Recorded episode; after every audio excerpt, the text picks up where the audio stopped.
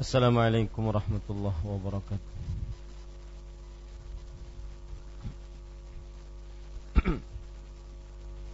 بسم الله الرحمن الرحيم.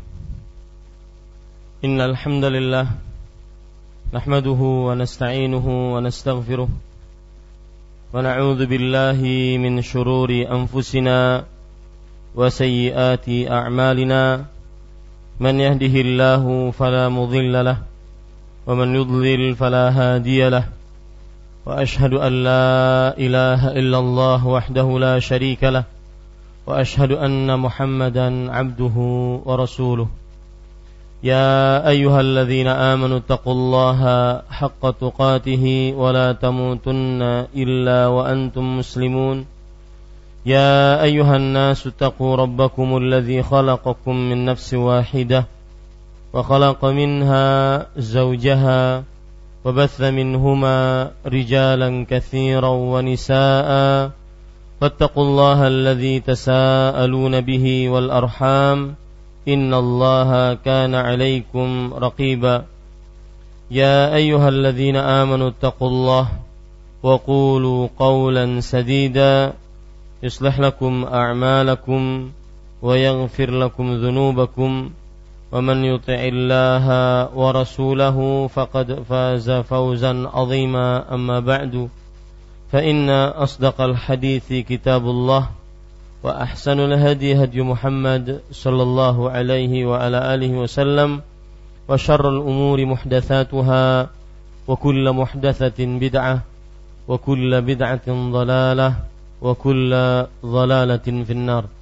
Alhamdulillah kita bersyukur pada Allah Subhanahu wa taala pada malam ini malam Kamis malam yang ketiga dari bulan Zulhijjah 1436 Hijriah.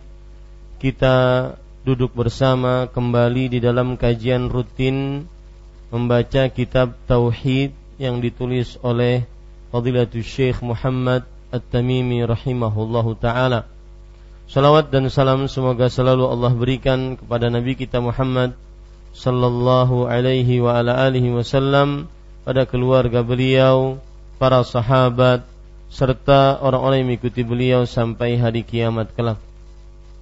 Dengan nama-nama Allah yang husna dan sifat-sifatnya yang ulia, kita berdoa, Allahumma aslih lana dinana alladhi huwa usmatu amrina وأصلح لنا دنيانا التي فيها معاشنا وأصلح لنا آخرتنا التي فيها معادنا واجعل الحياة زيادة لنا في كل خير واجعل الموت راحة لنا من كل شر Wahai Allah, perbaikilah urusan agama kami yang merupakan benteng diri kami dan perbaikilah urusan dunia kami yang di dalamnya tempat tinggal kami dan perbaikilah urusan akhirat kami yang di dalamnya tempat kembali kami.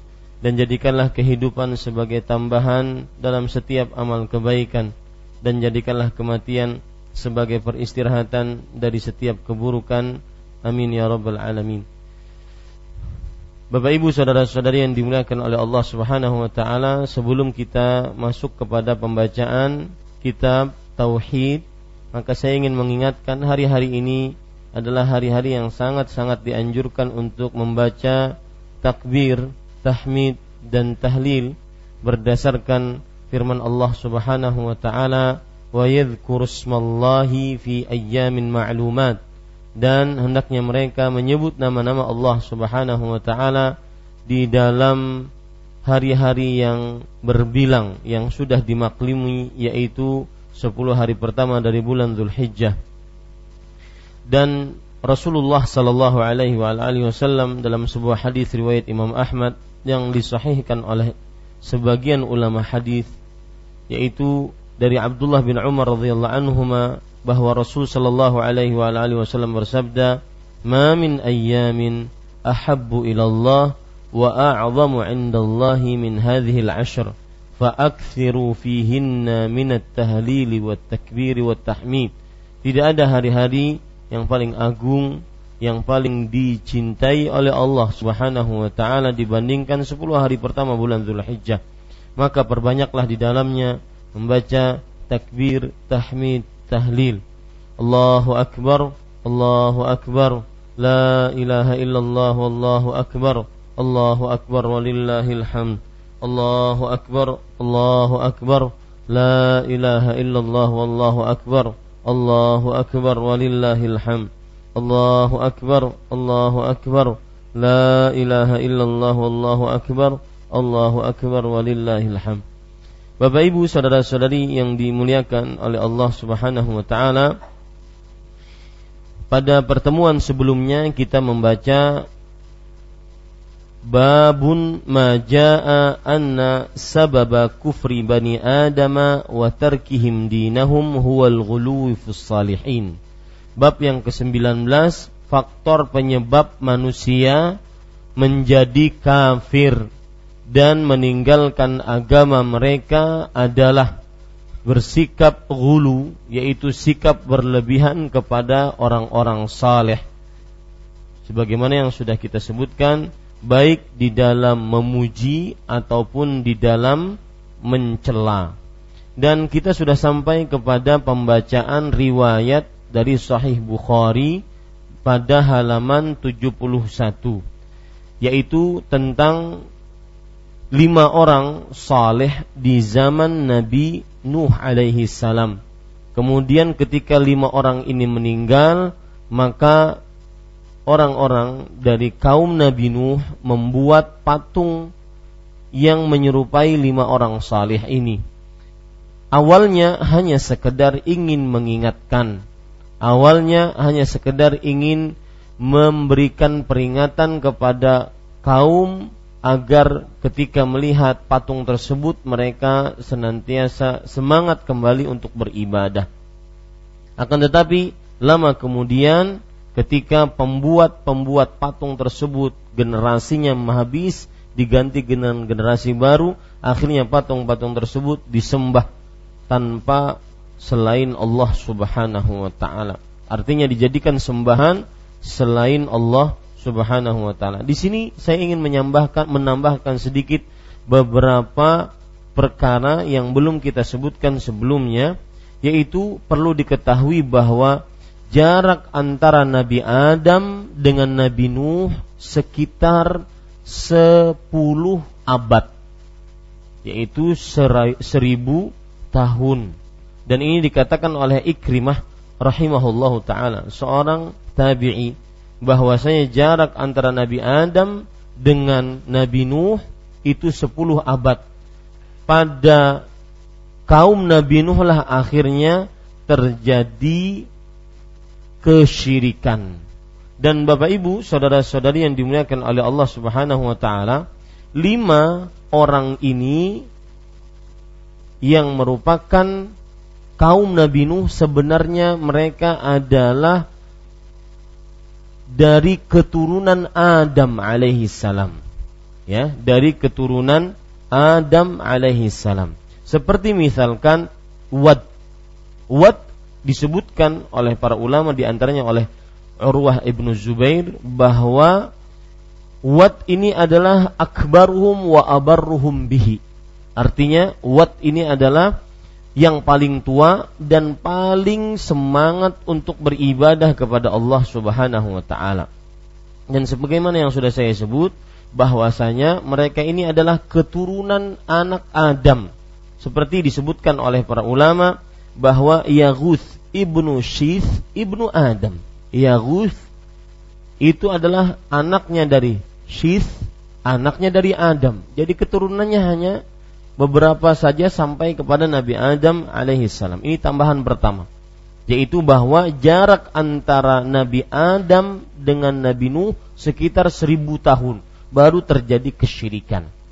Kemudian Bapak Ibu saudara-saudari yang dimuliakan oleh Allah, tambahan yang kedua yaitu bahwa eh, patung-patung ini setelah terjadi gempa, kemudian patung-patung ini hancur. Eh bukan hancur, jatuh dan tertimbun dengan pasir. Ya, tertimbun dengan pasir. Maka Bapak Ibu saudara-saudari yang dimuliakan oleh Allah, akhirnya ada seorang yang bernama Amr ibn Rabi'ah atau Amr ibn Luhai. Dia yang kemudian membersihkan patung-patung itu. Dan dia bawa patung-patung tersebut ke Arab. Maka akhirnya patung-patung tersebut disembah selain Allah Subhanahu wa taala. Jadi ceritanya begitu. Ya. Patung-patung ini akhirnya ditinggalkan oleh manusia, tertutup dengan debu dan pasir dan tanah kemudian oleh orang yang bernama Amr ibn Rabi'ah atau yang disebut dengan Amr ibn Luhai. Dialah yang membawa pertama kali patung ke daerah Arab. Dan dia ini adalah pemimpin dari kaum Khuza'ah. Amr ibn Luhai atau Amr ibn Rabi'ah ini adalah pemimpin dari kaum Khuza'ah. Dan disebutkan dalam hadis riwayat Imam Bukhari dan Muslim, lihat hadisnya mengerikan. Dan di sini ingin saya tambahkan nanti beberapa faedah. Kita baca dulu hadisnya. Ra'aitu Amra ibni Amirin al-Khuzai yajurru qusbahu finnar wa kana awwalu man sayyabas sawaib. Artinya, aku melihat Amr ibn Amir al-Khuzai yaitu Amr ibn Luhai ini dia menarik ususnya di dalam neraka. Kenapa dia seperti itu? E, siksanya, azabnya dari Allah. Wa kana awwala man sayyabas sawaib. Dia adalah orang yang pertama kali menegakkan berhala menjadikan berhala. Pelajaran menarik di sini, jangan pernah jadi pelopor maksiat. Kalau tidak ingin usus Anda Anda tarik di dalam neraka.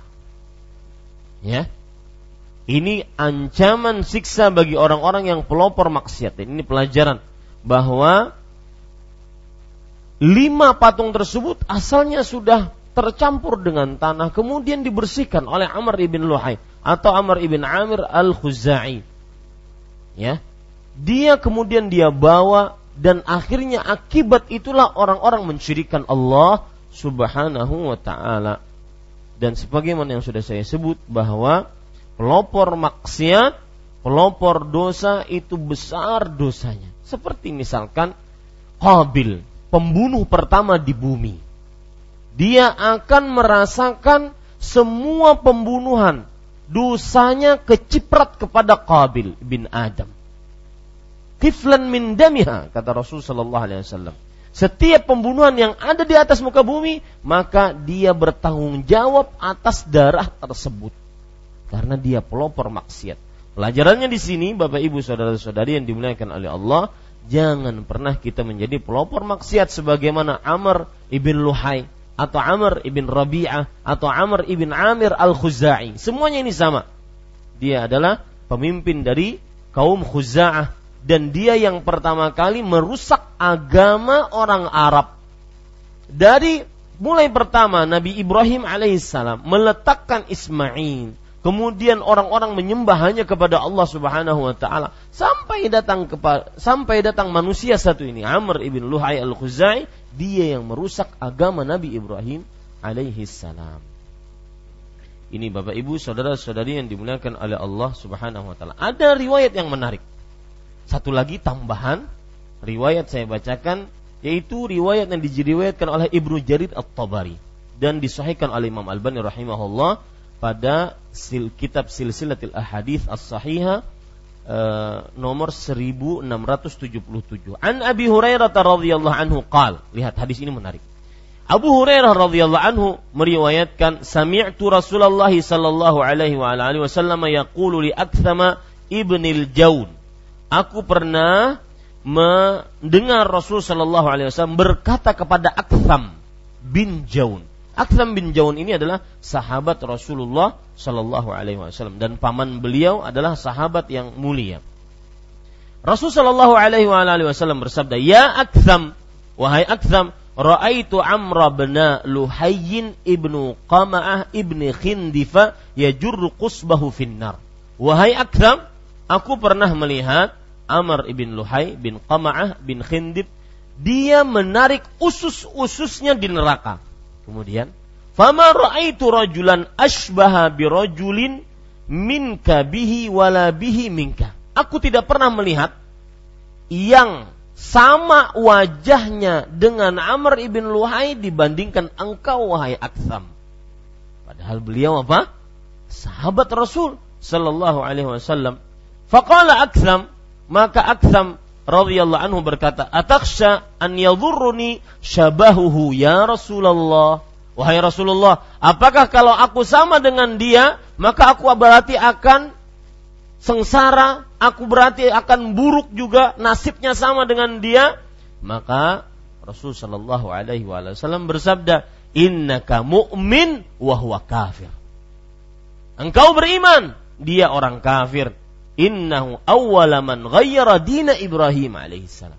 Dialah orang yang pertama kali merubah agama Nabi Ibrahim wa baharal bahirah dan dia yang pertama kali meletakkan bahirah sesaji untuk kapal laut. Jadi yang sekarang meletakkan sesaji-sesaji sedekah-sedekah laut itu nyontoh Amr bin Luhai. Ya, iba dan melet, meng, mengkultuskan hewan-hewan. Saibah itu adalah hewan yang tidak boleh diperah susunya. Tidak boleh digunakan. Ada nggak di zaman sekarang? Ya, mengkultuskan sapi. Hah? Mengkultuskan e, kotorannya, ya. Tidak boleh diperah tidak boleh disembeli tidak boleh diletakkan beban di atasnya tidak boleh dipakai. Ini mencontoh siapa? Amr bin Luhai al Khuzai Wahamal Hami. Dan dia yang meletakkan pertama kali tancap tancapan untuk dijadikan sebagai sembahan selain Allah Subhanahu wa taala. Dan sanatnya hasan. Pelajaran menarik yaitu Aksam bin tadi? Al-Jaun. Ini serupa dengan Amr Lai, tapi nasibnya berbeda. Ya, nasibnya berbeda. Semuanya tergantung pada iman, niat. Sama kejadian seperti kejadian disebutkan oleh Allah Subhanahu wa taala di dalam Al-Qur'an surat Yusuf. Antara Zulaikha dengan Yusuf alaihissalam. Ketika Zulaikha sudah benar-benar berhasrat kepada Nabi Yusuf, kemudian Nabi Yusuf pun berhasrat, tetapi Nabi Yusuf alaihissalam melihat cahaya petunjuk dari Allah Subhanahu wa taala, akhirnya tidak jadi melakukan hal yang ter, tidak terpuji, yang keji, maka datang siapa? Datang eh, bukan datang. Maka kedua-duanya menuju pintu. Allah berfirman di dalam Al-Quran surat Yusuf wastabaqal bab. Artinya Nabi Yusuf melihat cahaya petunjuk dari Allah Subhanahu wa taala. Maka Nabi Yusuf ingin terlepas dari godaan Zulaikha. Zulaikha eh, Nabi Yusuf alaihissalam menuju pintu. Zulaikha pun menuju pintu. Wastabaqal bab. Kedua-duanya berlomba-lomba menuju pintu. Tapi yang satu? Hah? Ingin menuju surga. Yang satu ingin menuju neraka. Yang satu ingin selamat dari zina. Yang satu ingin berzina. Pekerjaannya sama. Semua kembali kepada hati. Maka ini jadikan pelajaran baik-baik. Yang sholat banyak. Akan tetapi yang mendapatkan pahala sempurna hanya orang yang bertakwa yang mendapatkan pahala nol oleh Allah Subhanahu wa taala ditolak amalannya karena hatinya tidak bersih. Ini pelajaran menarik. Kadang pekerjaan sama, nilainya beda. Wajahnya sama, Aksam ibn Jaun dengan Amr ibn Luhai. Akan tetapi, huwa mu'min wa huwa kafir. Dia beriman, dia kafir. Beda. Maka Bapak Ibu saudara-saudari yang dimuliakan oleh Allah, perhatikan permasalahan hati ayat yang saya sebutkan tadi wastabaqal bab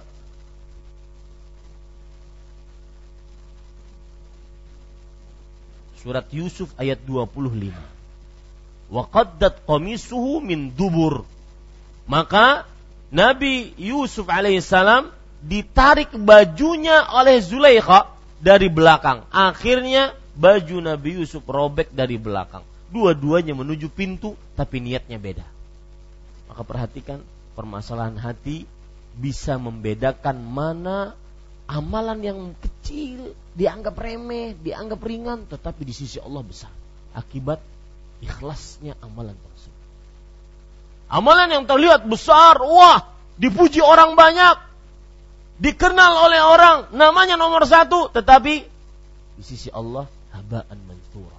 Bukan hanya kecil tetapi haba, tidak ada nilai sama sekali. Kenapa? Karena niatnya bukan karena Allah Subhanahu wa taala. Ini beberapa tambahan kita baca sekarang selanjutnya. Penulis rahimahullahu taala berkata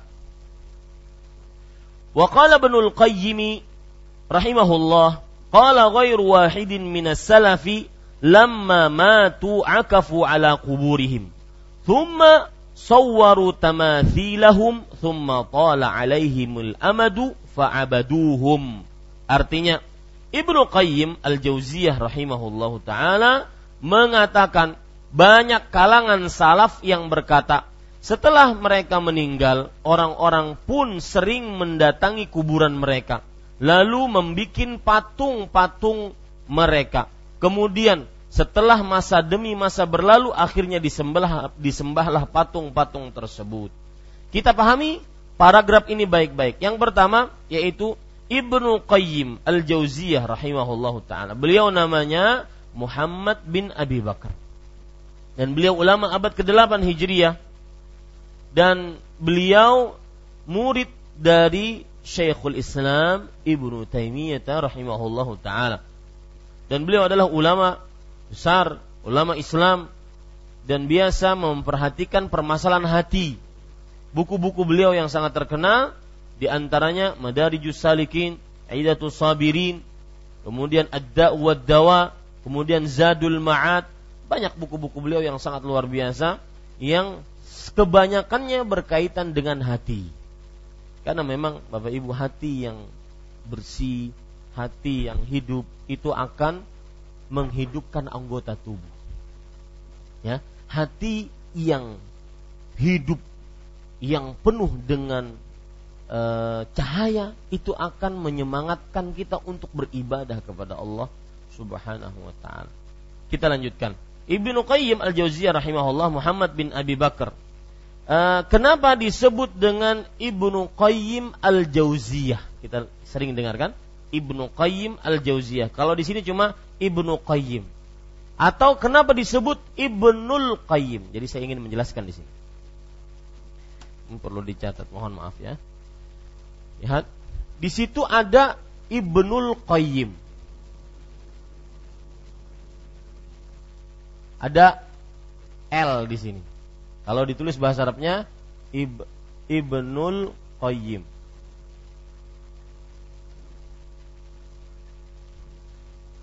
Dengan penjelasan ini insya Allah tidak akan bingung nantinya. Ya, Nih, kalau ditulis bahasa Arabnya seperti ini, Ibnul Qayyim. Ada penulisan Ibnu Qayyim. Al-Jauziyah. Jauziyah. Nah, ya. Bedanya mana? Ini pakai Ibnu Qayyim Al-Jauziyah. Ini pakai Ibnul Qayyim. Sebelumnya, kenapa namanya kok Muhammad tapi dikenal dengan Ibnul Qayyim? Ini namanya gelar, Pak. Ya, lakop. Beliau ini lebih dikenal dengan nama gelarnya dibandingkan nama aslinya. Ibn artinya anak, Qayyim artinya pengawas. Hah? Makanya Ibnul Qayyim anaknya si pengawas. Pengawas di daerah mana? Di sekolahan Al-Jauziyah. Gitu ya. Di sekolahan Al-Jauziyah. Makanya namanya Ibnu Qayyim, Ibnul Qayyim. Kalau Bapak mau menulis Al-Jauziyah, nggak usah pakai L di sini. Ibnu Qayyim Al-Jauziyah. Kalau nggak pakai Al-Jauziyah maka pakai Ibnul Qayyim. Paham bedanya sekarang? Ya. Ibn itu artinya anak, Qayyim itu artinya pengawas dan bapaknya memang pengawas di sekolahan di daerah Al-Jauziyah. Nah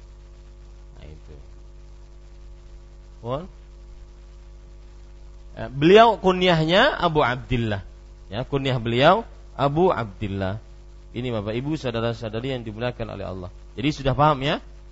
Jadi bisa kalau ingin menyebut Ibnul Qayyim pakai lam, tapi pakai L.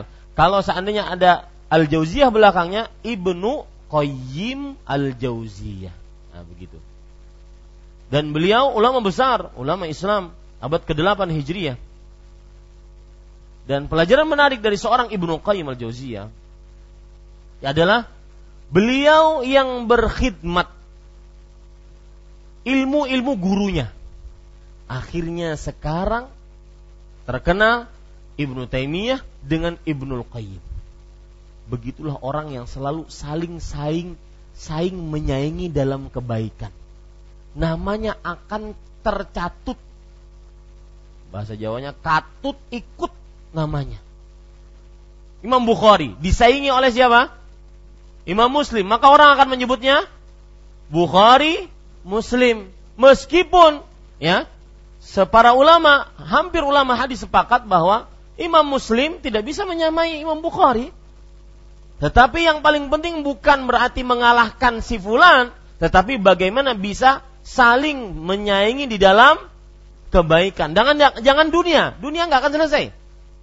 Di dalam kebaikan. Itu yang benar-benar prestasi. Lihat lagi Abu Bakar dan Umar. Umar tidak akan pernah sejarah menyatakan tidak akan pernah bisa sama dengan dengan Abu Bakar. Sampai Umar sendiri mengatakan, La asbiquhu ila syai'in abada. Aku tidak bisa menyamai Abu Bakar sama sekali dalam apa pun. Tetapi yang terjadi sejarah mengatakan Abu Bakar dan Umar. Kata Rasul Shallallahu Alaihi Wasallam, aku masuk bersama Abu Bakar dan Umar. Senantiasa ikut namanya. Itu buah persaingan dalam kebaikan. Maka Pak, ya, kalau kita lihat kawan kita sudah mulai sibuk dengan dunianya, jangan disaingi. Tapi saingi dengan ibadah, dengan akhirat saya ingin dengan amal. Saya ingin dengan waktu selalu harus ada yang bermanfaat. Jam per jamnya. Jangan sampai terbuang percuma. Karena itu yang akan diminta pertanggungjawaban. Itu prestasi kita di akhirat. Ini Bapak Ibu dan itu yang membedakan orang yang orientasinya dunia dengan orang yang orientasinya akhirat. Baik. Bapak Ibu saudara-saudari yang dimuliakan oleh Allah, kita lanjutkan. Ibnu Qayyim mengatakan banyak kalangan salaf ya, banyak kalangan salaf. Salaf yang dimaksud di sini siapa? Para sahabat, para tabi'i, para tabi'ut tabi'in. Bapak-bapak, ibu-ibu kalau mendengar kata salaf, maka salaf itu artinya secara bahasa orang terdahulu. Ya. Makanya di pondok pesantren kan ma'had salafiyah ya yaitu pondok pesantren salafiyah tradisional terdahulu ya itu banyak di kampung-kampung desa-desa yang kita beli bakwan mungkin cuma 100 rupiah. Itu masih ada itu. Ya, satu lembar 100 rupiah. Itu desa tradisional banget. Itu disebut dengan salaf. Artinya orang yang terdahulu. Yang dimaksud salaf adalah para sahabat para tabi'i para tabi'ut tabi'in. Sahabat yang melihat Nabi Shallallahu Alaihi Wasallam dan beriman dan meninggal dalam keimanan. Tabi'i yang melihat sahabat dan beriman dan meninggal dalam keimanan. Tabi'ut tabi'in yang melihat tabi'i dan beriman dan meninggal dalam keimanan.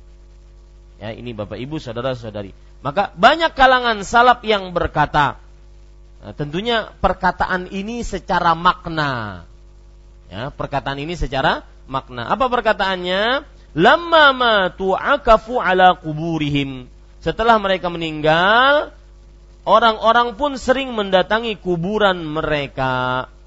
Ya, mendatangi kuburan mereka. Nah, ini termasuk daripada hal yang kadang-kadang menimbulkan sikap gulu. Sikap terlalu berlebih lebihan, mengkhususkan berziarah kubur kepada kuburan tertentu. Padahal silahkan berziarah kubur, sunnah Rasul Sallallahu Alaihi Wasallam. Tetapi jangan sampai dikhususkan pada kuburan tertentu. Bahkan yang nyunahnya kita datang ke pekuburan, bukan kepada kuburan tertentu, meskipun boleh kepada kuburan tertentu. Ya, ini Bapak Ibu saudara-saudari yang dimuliakan oleh Allah Subhanahu wa taala. Kemudian lalu membikin patung-patung mereka. Nah, setelah mereka sering mendatangi kuburan-kuburan yang lima orang tadi, mereka kemudian bikin patung. Tujuannya baik, tapi tidak semua tujuan baik apa benar. Tidak semua tujuan yang baik apa benar. Makanya beramal harus benar dan ikhlas. Akhlasuhu wa aswabu. Ikhlas dan benar, bukan baik. Ya. Kemudian lalu membuat patung-patung mereka. Mereka di sini adalah lima orang tadi. Siapa namanya? Wat, Suwa, Ya'uq, Yaguth, Nasr. Lima orang ini. Kemudian setelah masa demi masa berlalu, ya, Bapak Ibu saudara-saudari yang dimuliakan oleh Allah Subhanahu wa taala, orang-orang yang membuat patung tadi tujuannya bukan untuk disembah, hanya sekedar apa? Mengingatkan, tapi masa demi masa berlalu. Nah, ini menunjukkan Bapak Ibu saudara-saudari yang dimuliakan oleh Allah Subhanahu wa taala di kemungkarannya bukan saat itu, mungkin setelahnya. Ya. Akhirnya disembahlah patung-patung tersebut. Para ulama mengatakan anna mabda' syirki bis salihin huwal fihim. Permulaan kesyirikan menyamakan Allah dengan selain Allah yaitu orang-orang saleh ini salah satu sebabnya pertama kali adalah mereka diagungkan, dikultuskan lebih daripada yang telah ditetapkan oleh Allah Subhanahu wa taala. Terlalu berlebihan. Ya, terlalu dikultuskan, terlalu diagungkan lebih daripada kedudukan mereka. Ini Bapak Ibu, sama seperti orang yang percaya kepada ramalan bintang. Kenapa? Karena dia mempercayai bintang-bintang tersebut terlalu berlebihan. Ada Leo, Sagittarius, ada macam-macam ius-ius gitu. Seheran kok bisa orang berakal percaya kepada itu. Mungkin yang nulis dia sedang galau, dimarahi istrinya. Kok ada orang percaya, berakal percaya. Ya, ini Bapak Ibu, saudara-saudari yang dimuliakan oleh Allah Subhanahu wa taala. Kita lanjutkan. Kemudian penulis rahimahullahu taala menyebutkan beberapa dalil dari hadis-hadis Rasul sallallahu alaihi wa ala alihi wasallam. Beliau mengatakan wa an Umar radhiyallahu anhu anna Rasulullah sallallahu alaihi wasallam qaal la tatruni kama atratin nasara ibn maryama innama ana abdun faqulu abdullahi wa rasulih akhrajahu. Artinya diriwayatkan dari Umar bin Khattab radhiyallahu anhu bahwa Rasulullah sallallahu alaihi wasallam bersabda janganlah kalian berlebih-lebihan memujiku sebagaimana orang-orang Nasrani telah berlebih-lebihan memuji Isa putra Maryam. Aku hanyalah seorang budak yaitu hamba. Maka katakanlah hamba Allah dan Rasulnya. Hadis riwayat Imam Bukhari dan Muslim. Bapak Ibu saudara-saudari kita pahami hadis ini sebelum kita ambil pelajaran darinya. Diriwayatkan dari Umar. Umar di sini siapa? Umar bin Khattab radhiyallahu anhu ya Umar bin Khattab. Nama beliau lengkapnya silahkan dicatat jika ingin ada yang mencatat. Umar bin Khattab bin Nufail bin Abdul Izza bin Rayyah bin Abdullah. Saya ulangi. Umar bin Khattab bin Abdul Izza afwan bin Nufail Umar bin Khattab bin Nufail bin Abdul Izza atau Uzza bin Rayyah bin Abdullah.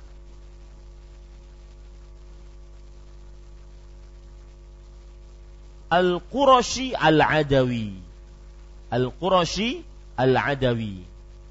Bapak Ibu, saudara-saudari yang dimuliakan oleh Allah, Umar bin Khattab adalah khalifah yang kedua yang baik yang diberi petunjuk oleh Allah setelah Abu Bakar As-Siddiq.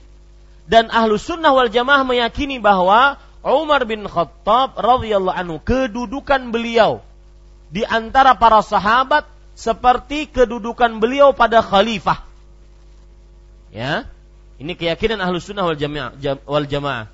Ketika Abu Bakar khalifah pertama, Umar bin Khattab khalifah kedua, maka begitulah kedudukan Umar bin Khattab di antara para sahabat. Manusia kedua yang paling mulia setelah Abu Bakar As-Siddiq radhiyallahu anhu. Dan Abu Bakar As-Siddiq radhiyallahu anhu manusia yang mulia paling mulia setelah Rasulullah sallallahu alaihi wasallam. Ini Bapak Ibu, saudara-saudari yang dimuliakan oleh Allah. Dan setelah para rasul maksud saya. Ya, para jadi para rasul, para nabi, kemudian Abu Bakar As-Siddiq, kemudian Umar bin Khattab radhiyallahu anhu. Beliau menjadi khalifah sekitar 10 tahun 6 bulan. Umar bin Khattab radhiyallahu anhu. Dan di zaman beliau terjadi penaklukan dan penyebaran Islam yang luar biasa sampai ke negeri Kisra dan Kaisar Portugal. Ya, itu sampai ke sana yang disebut dengan Cordoba, Spanyol, ya sampai ke sana. Ini menunjukkan bahwasanya Umar bin Khattab radhiyallahu anhu berhasil ketika menjadi khalifah. Dan beliau meninggal pada bulan Zulhijjah tahun 23 Hijriyah. Ya, tahun 23 Hijriyah. Pelajaran menarik dari Umar bin Khattab sebelum kita membaca ayat hadis yang kita baca yaitu bahwa Umar bin Khattab radhiyallahu anhu senantiasa selalu merasa takut dan harap. Ini sifat yang harus selalu ada dalam diri kita. Di antara sifat harap dan takut kepada Allah Subhanahu wa taala. Harap rahmat Allah, takut terhadap siksa Allah. Bayangkan Umar bin Khattab orang yang paling mulia kedua setelah Abu Bakar. Setelah para nabi dan setelah Abu Bakar. Yang kedua, Umar bin Khattab adalah orang yang mulham, diberikan petunjuk oleh Allah. Pendapat-pendapatnya dibenarkan oleh Allah. Yang ketiga, Umar bin Khattab radhiyallahu anhu dikatakan kalau ada nabi sepeninggalku kata Rasul sallallahu alaihi wasallam maka niscaya dia adalah Umar Kemudian yang keempat, Umar bin Khattab radhiyallahu anhu sangat ditakuti oleh syaitan. Jika Umar berjalan di sebuah gang, maka syaitan akan memilih gang yang lain karena takut bertemu dengan Umar. Azan dulu sih.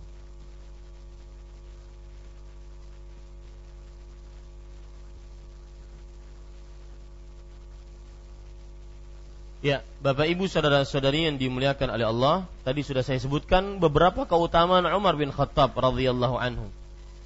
Yaitu beliau adalah manusia terbaik setelah Abu Bakar As-Siddiq dan setelah Rasulullah sallallahu alaihi wasallam. Yang kedua, Umar bin Khattab adalah orang yang mulham, diberikan petunjuk oleh Allah. Pendapat-pendapat beliau dibenarkan oleh Allah. Yang ketiga, Umar bin Khattab radhiyallahu anhu adalah seorang yang beliau dikatakan oleh Rasul sallallahu alaihi wasallam, "Lau kana ba'di nabiyyun lakana Umar." Kalau seandainya ada seorang nabi sepeninggalku, maka niscaya dia adalah Umar. Yang keempat, Umar bin Khattab sangat ditakuti oleh syaitan. Jika Umar berjalan di sebuah jalan, kemudian syaitan akan mencari jalan yang lain karena takut bertemu dengan Umar bin Khattab. Umar bin Khattab radhiyallahu anhu dijamin oleh Rasul sallallahu alaihi wasallam diakui oleh Rasul sallallahu alaihi wasallam sebagai seorang yang syahid sebagaimana hadis riwayat Imam Bukhari Uthbut Uhud fa inna ma'alaika nabiyyun wa siddiqun wa syahidan. Diam engkau wahai Uhud, sesungguhnya di atasmu sekarang ada seorang nabi, ada Abu Bakar As-Siddiq dan ada dua orang yang mati syahid, yaitu Umar dan Uthman bin Affan radhiyallahu anhum ajma'in. Umar bin Khattab radhiyallahu anhu yang keenam, beliau diberikan kabar gembira masuk surga. Nabi Muhammad sallallahu alaihi wasallam bersabda, "Wa Umaru fil jannah." Abu Bakrin fil jannah, Umar fil jannah. Abu Bakar dalam surga, Umar dalam surga. Dengan kedudukan yang seperti itu, Umar bin Khattab masih mempunyai rasa harap dan rasa cemas. Beliau sempat-sempatnya bertanya kepada Hudzaifah ibnu Yaman radhiyallahu anhu, "Ya Hudzaifah, hal sammani Rasulullah sallallahu alaihi wasallam fil munafiqin?" Wahai Hudzaifah, apakah apakah Rasul sallallahu alaihi wasallam menamaiku sebagai orang-orang munafik dengan kedudukan seperti itu? Ini menjadi pelajaran bagi kita ya bahwa kita senantiasa dalam hidup selalu ada rasa harap, rasa takut. Jangan terlalu berharap yang mengakibatkan kita akhirnya meremehkan maksiat, meremehkan siksa Allah, menganggap bahwasanya Allah uh, Rahim, Ghafur, Tawwab, Allah Maha penerima taubat, Maha pengampun, Maha Maha pengasih, Arhamur Rahimin. Ya betul, tetapi jangan lupa wa anna azabi huwal azabul alim kata Allah. Siksaku adalah siksa yang pedih. Jangan juga terlalu takut yang menyebabkan putus asa, akhirnya tidak tidak beribadah, karena merasa amalnya tidak akan pernah diterima oleh Allah. Maka pelajaran menarik dari seorang Umar bin Khattab senantiasa harus selalu di antara harap dan takut dalam kehidupan. Dan itu rukun ibadah. Rukun ibadah itu ada tiga. Yang pertama rasa cinta. Kita beribadah kepada Allah kenapa? Karena kita cinta kepada Allah. Yang kedua rasa takut. Takut akan siksa Allah subhanahu wa ta'ala. Makanya kita beribadah mengerjakan perintahnya, menjauhi larangannya. Yang ketiga, rasa harap, berharap pahala, rahmat, ampunan dari Allah Subhanahu wa taala. Dan saya berpesan, Bapak Ibu saudara-saudari yang dimuliakan oleh Allah, jangan mempunyai sifat ujub. Ya, mulai ikut pengajian sekali, dua kali, keluar dari Masjid Imam Syafi'i, semua kalian syirik. Nah, ini bahaya para ikhwan Ya, Coba sering-sering introspeksi diri. Kita nuduh orang, jangan-jangan tuduhan itu sebenarnya ada pada kita. Ya. Sebagaimana perkataan Imam Syafi'i rahimahullah, "Na'ibu zamanana wal 'aibu fina." Walaysa li zamani li zamanina aibun siwana. Kita mencela masa kita, zaman kita ini. Dasar wong edan. Edan masanya ini. Semuanya edan. Padahal tidak ada yang paling edan dibandingkan dia. Ya, ini Bapak Ibu saudara-saudari yang dimuliakan oleh Allah Subhanahu wa taala. Taib, itu tentang Umar bin Khattab. Kita lanjutkan. Diriwayatkan dari Umar bin Khattab radhiyallahu anhu bahwa Rasul sallallahu alaihi wasallam bersabda, "Janganlah kalian berlebih-lebihan memujiku." Di sini kata-kata berlebih-lebihan yaitu Bapak Ibu saudara-saudari yang dimuliakan oleh Allah, maksudnya adalah dua hal. Berlebih-lebihan di sini dua hal. Yang pertama, jangan kalian memujiku dengan kebatilan. Satu. Yang kedua, jangan kalian melebihkan batasan dalam pemujian terhadapku. Itu maksud berlebih-lebihan itu dua hal, yaitu memuji dengan kebatilan, menyebutkan tentang Rasulullah tanpa kebenaran, Padahal Rasul Shallallahu Alaihi Wasallam tidak pernah memiliki hak itu.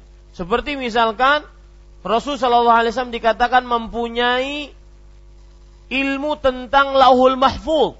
Ini tidak dimiliki oleh Rasul Shallallahu Alaihi Wasallam. Karena Allah telah berfirman, tidak ada yang mengetahui akan lauhul mahfuz kecuali siapa? Allah tabaraka wa taala. Seperti misalkan Rasul Shallallahu alaihi wasallam terbuat dari cahaya ya tercipta dari cahaya. Ini adalah pujian kepada beliau dengan kebatilan. Dengan apa? Kebatilan. Karena tidak ada Nabi Muhammad sallallahu alaihi wasallam uh, bersabda, "In uh, Allah berfirman, "Innama ana basyarun mislukum." Aku manusia seperti kalian. Dalil apa lagi yang lebih jelas daripada ini? Sejelas matahari di siang bolong. Aku manusia seperti kalian. Ya. Basyarun mislukum yaitu diciptakan di, diciptakan dari tanah, dikeluarkan dari rahim ibunya. Nah, ini namanya memuji dengan kebatilan, yaitu apa? Memuji Rasulullah sallallahu alaihi wasallam dengan pujian yang Rasul sallallahu alaihi wasallam tidak pantas untuk dipuji dengan itu. Dan itu sebuah kebatilan. Seperti Rasul sallallahu alaihi wasallam memiliki uh, dunia dan seisinya itu semua hasil kedermawanan Rasulullah sallallahu alaihi wasallam. Ini keliru. Ya, ini keliru Bapak Ibu saudara-saudari yang dimuliakan oleh Allah. Seperti misalkan ada syair yang mengatakan bahwasanya wahai engkau makhluk yang paling mulia, kepada siapakah aku berlindung selain kepada engkau? Makhluk paling mulia siapa? Rasulullah SAW ingin memuji tetapi dengan kebatilan. Ini maksud berlebih-lebihan pertama. Maksud berlebih-lebihan yang kedua yaitu berlebih-lebihan di dalam memuji dari batasan yang dibatasi oleh Allah dan Rasulnya di dalam memuji dari batasan yang dibatasi oleh Allah dan Rasulnya. Ini Bapak Ibu saudara-saudari yang dimuliakan oleh Allah Subhanahu wa taala. Kemudian Bapak Ibu saudara-saudari yang dimuliakan oleh Allah Subhanahu wa taala. Setelah itu Rasulullah SAW bersabda, sebagaimana orang-orang Nasrani telah berlebih-lebihan memuji Isa putra Maryam. Kaum Nasrani terlalu berlebih-lebihan memuji Isa bin Maryam adalah yaitu menjadikan Dua hal juga. Nabi Isa sebagai Tuhan. Yang kedua, Nabi Isa sebagai anak Tuhan. Ini kaum Nasrani yang terlalu berlebihan menjadikan Nabi Isa sebagai Tuhan atau anak Tuhan. Dan Rasulullah SAW tidak mau seperti itu. Makanya kemudian beliau mengatakan, lihat, aku hanyalah abdun, hamba. Ya, ini Bapak Ibu saudara-saudara dan ada perkataan menarik dari uh, siapa dari Imam Muhammad ibn Salih al Utsaimin beliau mengatakan bahwasanya asyrafu wasfi wasfin lil insan an yakuna min ibadillah sifat paling mulia yang dimiliki oleh manusia adalah menjadi budak Allah ini perkataan paling pantas ditulis dengan tinta emas sifat gelar yang paling mulia yang dimiliki oleh manusia adalah menjadi Abdullah, hamba Allah. Lihat Allah Subhanahu wa taala memuji beberapa ayat. Lihat di antaranya surat Furqan ayat 63. Wa ibadur rahman dan budak-budak Allah yang Allah Maha Pengasih. Alladzina yamshuna 'alal ardi hauna. Orang-orang yang berjalan dengan merendahkan hati, merendahkan diri dengan tawadhu. Lihat lagi Allah Subhanahu wa taala berfirman dalam surah As-Saffat ayat 171, "Walaqad sabaqat kalimatuna li'ibadinal mursalin." Sungguh kalimat kami telah cocok untuk hamba-hamba kami para rasul. Rasul Shallallahu Alaihi Wasallam ketika diserahkan disebutkan oleh Allah dengan budak Subhanalladzi asra bi'abdihi. Maha suci Allah yang telah mengisrakan budaknya, abdunya, hambanya. Kalau dari bahasa Indonesia menjadi abdi. Ya, abdi dalam. Kalau dalam kerajaan-kerajaan, budak. Karena itu adalah sifat yang paling mulia bagi manusia. Maka Bapak Ibu, saudara-saudari, Cari gelar itu selama kita hidup. Raih gelar itu menjadi apa? Abdullah selama kita hidup. Ya, orang bertanya Ustaz, enggak nurusan S2, S3. Udahlah, setelah malam ini kita mencari gelar Abdullah saja. Hamba Allah Subhanahu wa taala. Kita berlomba-lomba menjadi apa? Hamba Allah Subhanahu wa taala. Taib, Bapak Ibu, saudara-saudari yang dimuliakan oleh Allah Subhanahu wa taala. Kemudian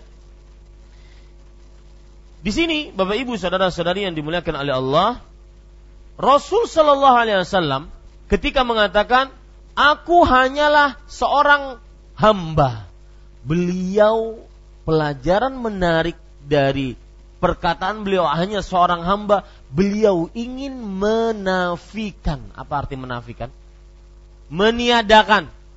Meniadakan kekuasaan dari diri beliau dan pada saat yang bersamaan beliau juga menetapkan bahwa hanya Allah yang berkuasa. Itu makna ketika beliau mengatakan innama ana abdun. Aku hanya seorang budak, seorang hamba. Beliau pada saat itu ingin menafikan, meniadakan dari beliau, aku nggak kuasa. Ya, di sini disebutkan perkataan-perkataan menarik. Yang di antaranya perhatikan kalau aku budak maka tidak boleh berdoa kepadaku. Tidak boleh beristighatsah kepadaku. Kalau aku budak maka tidak boleh bertawaf di kuburanku. Aku budak. Ya kalau aku budak maka aku tidak memiliki apa pun sebagaimana firman Allah Subhanahu wa taala surat Ali Imran ayat 128 laisa laka minal amri syai' Engkau wahai Muhammad SAW tidak memiliki apa pun urusan atas mereka. Bukan keputusan Rasul SAW, tetapi keputusan Allah Subhanahu Wa Taala. Kalau aku budak, aku tidak mengetahui akan hal gaib kecuali yang diberitahukan oleh Allah Subhanahu Wa Taala. Ini menunjukkan perkataan Inna ana abdun itu agung. Rasul ingin menafikan bahwasanya beliau tidak memiliki rububiyah, kekuasaan sama sekali. Yang memiliki rububiyah hanya siapa? Allah. Alhamdulillahi rabbil alamin. Segala puji hanya milik Allah. Kenapa Allah dipuji? Rabbul alamin. Rabb yang memiliki rububiyah atas alam semesta ini yang mengatur berkuasa mencipta. Jadi perkataan inna ma'ana abdun itu senantiasa untuk menafikan penghambaan kepada Rasulullah sallallahu alaihi wa ala alihi wasallam. Taib, Bapak Ibu saudara-saudari yang dimuliakan oleh Allah Subhanahu wa taala. Kemudian beliau mengatakan, "Maka katakanlah hamba Allah dan rasulnya." Hamba Allah dan rasulnya. Lihat di sini Rasul Shallallahu Alaihi Wasallam menyebutkan Abdullah dulu sebelum Rasulnya. Ya, Abdullah wa rasuluh wa rasuluh Abdullahi wa rasuluh Lihat di sini sebelum penyebutan rasul penyebutan hamba menunjukkan gelar paling utama bagi seorang manusia adalah Abdullah. Sebelum rasul disebutkan Abdullah dulu. Ya, ini dijelaskan oleh Imam Muhammad bin Saleh Al Utsaimin rahimahullahu taala. Saya bacakan. Lihat beliau mengatakan fawasafahumullahu bil ubudiyah qabla risalah. Ma anna risalah syarafun azim. Lakin kaunahum ibadan lillahi azza wa jalla asyrafu wa a'zam. Di sini Rasul SAW menyebutkan hamba Allah dan Rasulnya. Sebelum Rasul menyebutkan hamba dulu. Menunjukkan, uh, padahal kata beliau, padahal kata beliau, Rasul itu sifat utama. Menjadi Rasulullah itu sifat utama dan agung di sisi Allah. Tetapi yang menjadi hamba Allah lebih utama, lebih mulia. Makanya disebutkan apa? Abdullah dulu. Sebelum apa? Rasulullah.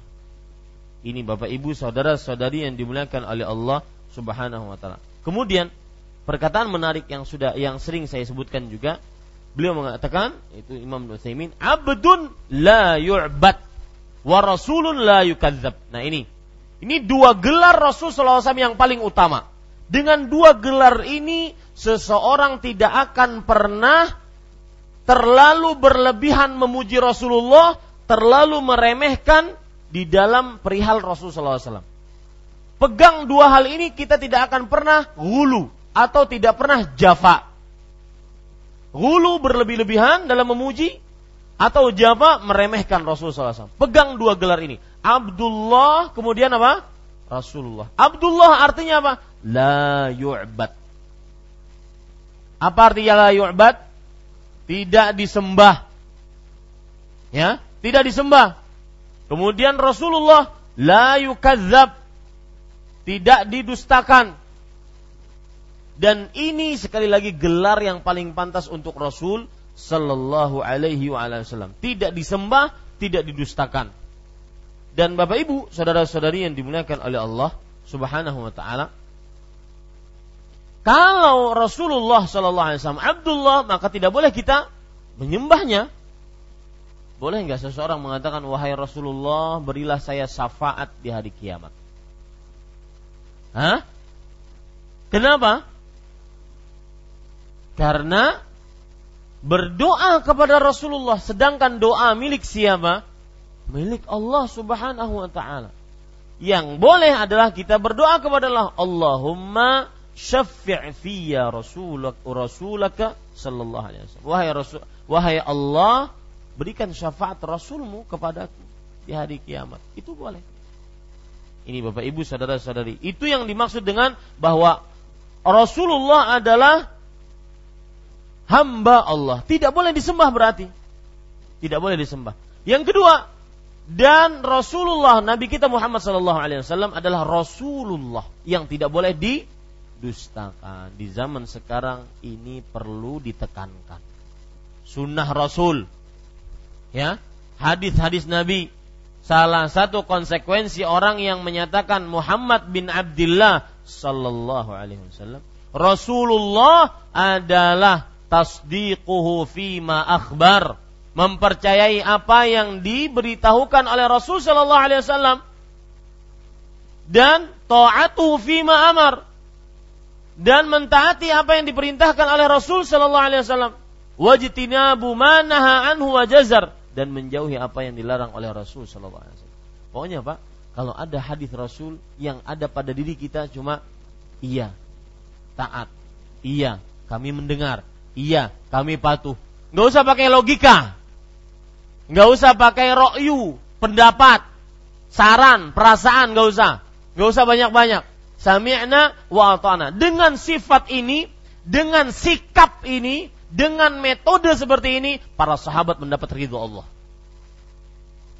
Ya, sami'na wa ata'na. Innama qaw innama kana qaulal mu'minin idza du'u ila Allah wa rasulih liyahkuma bainahum an yaqulu sami'na wa ata'na wa ulaika humul muflihun. Perkataan orang-orang beriman tatkala dikatakan ayo kembali kepada Allah kepada Rasulnya mereka untuk menjadi hakim di antara mereka mereka hanya mengatakan sami'na wa ata'na. Dan mereka lah orang-orang yang beruntung. Maka Pak di zaman sekarang zaman sunnah-sunnah sebagian orang kebelinger dengan kepintarannya semakin dijelaskan semakin terlihat dia bodoh. Ya? Tidak ada cara lain untuk kita selamat kecuali yang sebagaimana mengerjakan perintah Imam Malik. Beliau mengatakan lan yusliha amra ummah illa bima saluha awwaluha. Tidak akan pernah baik perkara ini kecuali mengerjakan apa yang dikerjakan oleh para sahabat Nabi radhiyallahu anhu. Ada orang yang menghina uh, cadar, menghina jenggot, menghina uh, uh, apa namanya siwak, menghina uh, isbal. Tidak ada kecuali kecelakaan atasnya. Tidak ada yang menghina itu kecuali kecelakaan atasnya. Ini makna Rasulullah. La yukadzab, tidak boleh dustakan. Apa pun yang diperintahkan oleh Rasulullah SAW kita taat. Yang dijauhi oleh Rasulullah SAW kita jauhi. Yang diberitakan oleh Rasulullah SAW kita kita percayai. Wa alla yu'badallah illa bima syara. Dan tidak beribadah kecuali dengan apa yang dicontohkan oleh Rasul sallallahu alaihi wasallam. Dan hati-hati Pak menghina sunnah Nabi Muhammad sallallahu alaihi wasallam. Allah telah yatakaffal. Allah telah menjamin bahwa orang-orang yang menyelisih perintah Rasul jangan menghina, menyelisih perintah Rasul dia akan mendapatkan sengsara di dunia dan akhirat. Lihat Allah berfirman, "Fal yahdharil ladzina yukhalifuna an amri an tusibahum fitnah aw yusibahum adzabun alim." Hati-hati orang-orang yang menyelisih perintah Rasul sallallahu alaihi wasallam. Apalagi sampai menghina, menyelisihnya saja hati-hati. Apalagi sampai menghina sunnah-sunnah Rasul sallallahu alaihi wasallam. Antusibahum fitnah, mereka akan mendapatkan fitnah, keadaan genting, keadaan tidak stabil, yaitu sengsara di dunia. Azabun alim atau siksa yang pedih nanti di akhirat. Maka hati-hati para ikhwan yang dirahmati oleh Allah, jangan sampai kita lisan-lisan kita menghina sunnah-sunnah Rasul sallallahu alaihi wa ala alihi wasallam. Walau hanya dengan isyarat. Surat An-Nur ayat 63 kalau seandainya orang tersebut nanti dia tidak bertobat di dunia maka di dunianya akan ditampakkan oleh Allah. Dan begitu sunnah Rasul. Yang mencela sunnah Nabi akan diperlihatkan dengan segera. Karena Allah telah yatakafal. Allah telah menjamin Rasul Shallallahu Alaihi Wasallam itu akan selalu tinggi. Lihat Allah berfirman Inna syani'aka huwal abtar. Yang mencelamu dia orang yang tercela. Orang yang terputus. Allah Subhanahu wa taala berfirman di dalam surat Asy-Syarah Alam nashrah laka sadrak wa wada'na anka wizrak alladhi anka dhahrak wa rafa'na laka dzikrak. Kami angkat ya. Kami angkat kedudukanmu di tengah manusia. Selalu Rasulullah SAW tidak akan pernah dihinakan oleh Allah Subhanahu wa taala. Maka tercelalah orang-orang yang menghina sunnah Nabi Muhammad sallallahu alaihi wasallam. Kita lanjutkan Bapak Ibu saudara-saudari yang dimuliakan oleh Allah. Faedah-faedah dari hadis ini. Hadis ini hadis sahih riwayat Bukhari dan Muslim. Faedah-faedah dari hadis ini. Yang pertama, Bapak Ibu, saudara-saudari yang dimuliakan oleh Allah Subhanahu wa taala yaitu larangan untuk memuji terlalu berlebihan kepada Rasulullah sallallahu alaihi wasallam. Larangan untuk memuji terlalu berlebihan pada Rasulullah Sallallahu Alaihi Wasallam.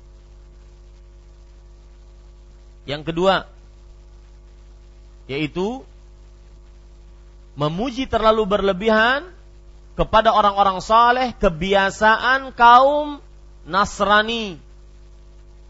Maka berarti yang memuji terlalu berlebihan kepada orang-orang saleh menyerupakan diri dengan orang-orang Nasrani.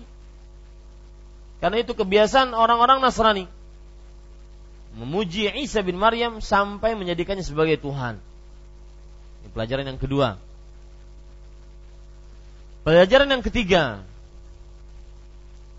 Maksud dari Rasulullah adalah budak Allah, hamba Allah meniadakan kekuasaan kecuali untuk Allah. Saya ulangi, maksud dari Rasulullah adalah budak Allah, hamba Allah untuk apa? Meniadakan kekuasaan rububiyah kecuali hanya untuk Allah Subhanahu wa taala. Jadi kalau seandainya kita mengatakan untuk Rasulullah adalah Abdullah, itu agar tujuannya apa? Agar kekuasaan, pengaturan, penciptaan alam semesta ini hanya kepada siapa? Allah. Dan para ulama mengatakan, Pak, perhatikan di sini penting. Para ulama mengatakan tauhid rububiyah yastalzimu tauhid uluhiyah. Orang yang meyakini Allah satu-satunya pencipta, pengatur, berkuasa, maka dia pasti harus meminta hanya kepada Allah, beribadah hanya kepada Allah. Itu maksudnya. Yang meyakini Allah paling berkuasa, tidak ada yang berkuasa selain Allah, maka dia wajib untuk beribadah hanya kepada Allah Subhanahu wa taala. Ini Bapak Ibu saudara-saudari yang dimuliakan. Pelajaran selanjutnya yang kita bisa ambil dari hadis ini yaitu gelar untuk Rasulullah yang paling pantas adalah dua gelar, Abdullah dan Rasulullah. Dan ini menjauhkan dari sikap gulu atau jafa. Nah, catat seperti itu gelar yang paling pantas untuk Rasulullah Sallallahu Alaihi Wasallam adalah Abdullah dan Rasulullah. Ini untuk menghindarkan sifat gulu dan jafa. Gulu artinya apa? Lebih lebih. Jafa artinya meremehkan, merendahkan. Ini pelajaran yang kita bisa ambil dari hadis ini. Pelajaran selanjutnya yang kita bisa ambil dari hadis ini juga, Bapak Ibu saudara-saudari yang dimuliakan oleh Allah, maksud Abdullah adalah tidak disembah dan maksud Rasulullah adalah tidak didustakan. Tidak disembah, tidak didustakan.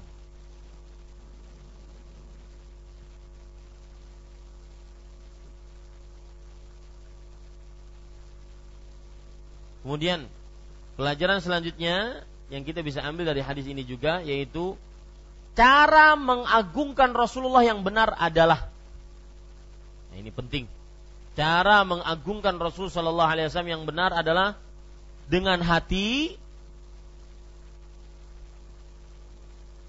dengan lisan, dan dengan anggota tubuh. Cara mengagungkan Rasul Shallallahu Alaihi Wasallam yang benar adalah dengan hati dan dengan lisan dan dengan anggota tubuh.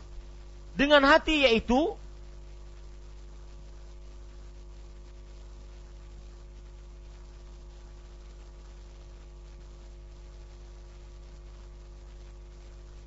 meyakini dengan hati bahwa Rasulullah Sallallahu Alaihi Wasallam yang paling pantas untuk dijadikan sori tauladan. Ya, ini perkara kita penting ini, yaitu bagaimana cara mengagungkan Rasulullah Sallallahu Alaihi Wasallam dengan cara yang benar. Maka kita katakan tadi dengan hati, kemudian dengan lisan, kemudian dengan anggota tubuh. Dengan hati bagaimana? Meyakini dengan hati bahwa Rasulullah SAW yang paling pantas untuk dijadikan sebagai sari tauladan. Ibadah apa pun yang dicontoh Rasulullah. Muamalah bagaimanapun berinteraksi sama manusia yang dicontoh adalah Rasulullah. Tingkah laku, cara berpakaian, cara makan, cara minum, cara duduk, cara rebahan yang dijadikan contoh siapa? Rasulullah. Ini cara mengagungkan Rasulullah SAW dengan hati meyakini dengan hati bahwa Rasul Shallallahu Alaihi Wasallam yang paling pantas untuk di disembah, dicontoh, ya Van, dicontoh, dijadikan suri tauladan. Dicontoh, dijadikan suri tauladan. Ini Bapak Ibu, saudara-saudari yang dimuliakan oleh Allah. Adapun mengagungkan beliau dengan lisan bagaimana? Dengan memperbanyak bersolawat. Ini cara mengagungkan beliau dengan lisan. Kalau disebutkan nama Nabi Muhammad sallallahu alaihi wasallam maka berselawat jangan bakhil al bakhilu man dzukirtu indahu falam yusalli alaihi orang yang bakhil yang disebutkan aku di hadapannya dia tidak bersalawat atasku sallallahu alaihi wasallam kemudian mengagungkan dengan anggota tubuh bagaimana yaitu dengan patuh dan taat atas perintah-perintah Rasul sallallahu alaihi wa ala wasallam. Ini cara mengagungkan yang benar. Ya, ini Bapak Ibu, saudara-saudari yang dimuliakan oleh Allah. Dan pengagungan seperti itu yang akan nanti bermanfaat di akhirat. Pengagungan seperti itu yang nanti akan bermanfaat di akhirat, mengagungkan dengan hati, dengan lisan dan dengan anggota tubuh. Dengan anggota tubuh tadi apa? Mengerjakan ibadah taat atas apa yang diperintahkan oleh Rasul Shallallahu Alaihi Wasallam. Taib. Sekarang kita baca riwayat selanjutnya yang disebutkan oleh penulis. Qala Rasulullah sallallahu alaihi wasallam, "Iyyakum wal ghuluwa fa innama ahlaka man kana qablakum al ghuluwu." Dan Rasulullah sallallahu alaihi wasallam bersabda, "Jauhilah oleh kalian sikap berlebihan." Karena sesungguhnya sikap berlebihan itulah yang telah menghancurkan umat-umat sebelum kalian. Lihat hadis ini tidak ada riwayatnya. Ya, dan kita saya sering mengingatkan ahlu sunnah, dakwah salaf, dakwah ahlu sunnah senantiasa selalu mengutamakan apa? Dalil. Saya dengar ceramah subhanallah, ceramahnya aneh luar biasa Pak. Ada manusia berceramah seperti itu. Jadi katanya, kalau sudah dikatakan oleh ustadz, kiai, gak usah nanya-nanya dalil.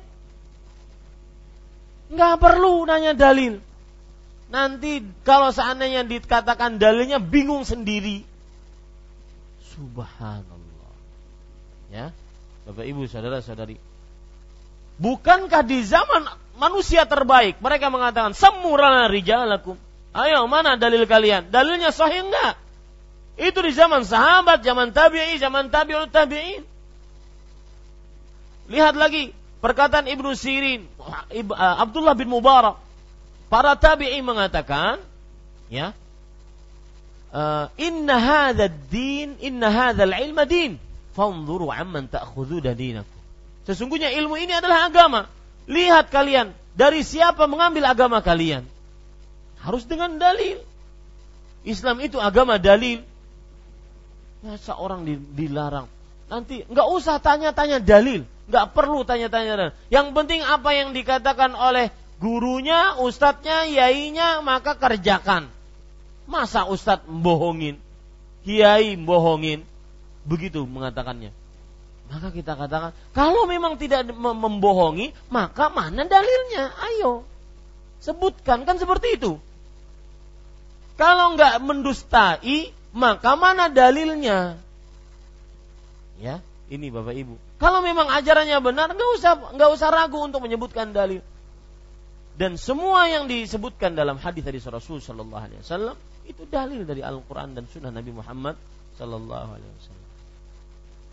Dan ini yang membuat kita tenang, Pak, di dalam dakwah ini, di dalam metode beragama ini, yang membuat kita tenang. Semua yang kita kerjakan ada dalilnya. Semua yang kita lakukan ada contohnya. Ini yang buat kita tenang. Dan ingat Pak, pesan kita di akhirat tidak akan ditanya oleh Allah, kenapa kamu menyelisih kebanyakan manusia? Tapi kita akan ditanya oleh Allah, man nabiyu. Kenapa kamu tidak mengikuti Rasul Sallallahu Alaihi Wasallam? Itu yang akan ditanya oleh Allah Subhanahu Wa Taala. Kenapa kamu nggak mengikuti orang kampung? Kenapa kamu nggak mengikuti satu provinsi, satu negara? Kita tidak akan ditanya kenapa kita menyelisih seluruh manusia. Tapi kita akan ditanya oleh Allah, kenapa kamu menyelisih Rasulullah Sallallahu Dan ini akidah. Pantang putus sampai hayat tidak dikandung badan. Ini Bapak Ibu saudara-saudari yang dimuliakan oleh Allah Subhanahu wa taala. Lihat Perhatikan baik-baik. Kenapa saya menyinggung itu tadi? Karena di sini Syekh Muhammad At-Tamimi tidak menyebutkan dalilnya. Hanya Rasulullah SAW bersabda. Dalilnya dari mana? Riwayat siapa? Nah ini pelajaran bagi kita. Ketika ada kajian, buku yang Anda dengar, maka perhatikan.